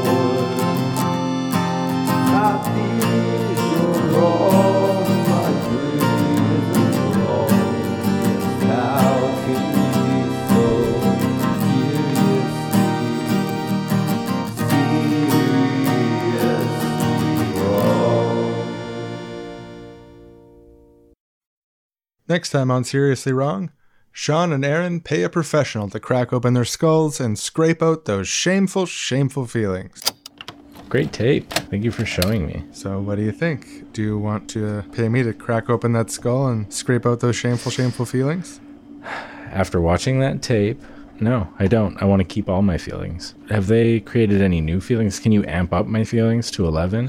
Yeah, I mean, no, I can't. In order for that to be profitable, you need to do it at pretty much an industrial scale. So I'll have to refer you to one of the big guys, one of my competitors. oh, the big box stores. Yeah, the emotion clearing houses goes both directions over there. I'll just. Yeah, I'm sorry about that. I mean, I want to support small business. You know, you seem so disappointed. I just, I am. Why this is like the fifth time I've done this this week. why don't you crack it? Take a few out. Who Really? needs. Yeah, why not? I mean, who needs hatred anyway? I don't want to hate anybody. That's a good one. Yeah, hatred. Hey, let's brainstorm together. You can get rid of a couple of these. How about too much jealousy? I'll just we'll keep a little jealousy. Half stunted. Okay. Half stunted jealousy. Yeah. All right. Uh, could I sign you up for something around certain types of deep sadness? Ooh.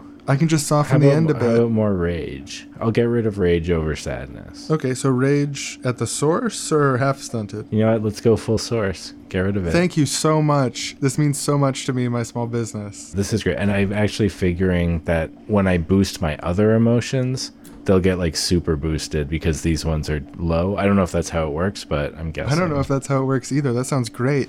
I don't know. I just want to thank you and your small business. Well, I just want to thank community members like you that keep us afloat even when our model doesn't make sense. Uh, if more capitalism was like you, it would be fully moral. One second. I'm just going to call up some of my employees. They're on zero hour contracts, so I'll make sure they come in here really quick so we can get this done. I just wish I could get a couple more customers so I could afford to give them benefits, but unfortunately I can't. That's not your fault. So do I just sit down right here in the machine or? Absolutely, pop right in. We're going to pop you in the machine like a big tape.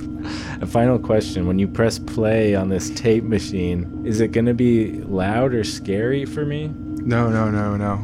It's going to be quiet. Quieter than you've ever heard. Okay, I'm ready. Press, turn the machine on. All right, I'll see you on the other side, brother. Oh, they're saying your credit card information didn't go through. Do you want to try again before? Do you want to hop out and try again before or after? Let's do it after. Righteous, my brother. Here we go. But yeah, you're good for it, right? Oh, yeah. Yeah. Cool, because. No, I believe you. Yeah, we had a moment. I'd never stiff a small business. Thank you. Thank you so much. Oh, yeah. Totally. Here we go.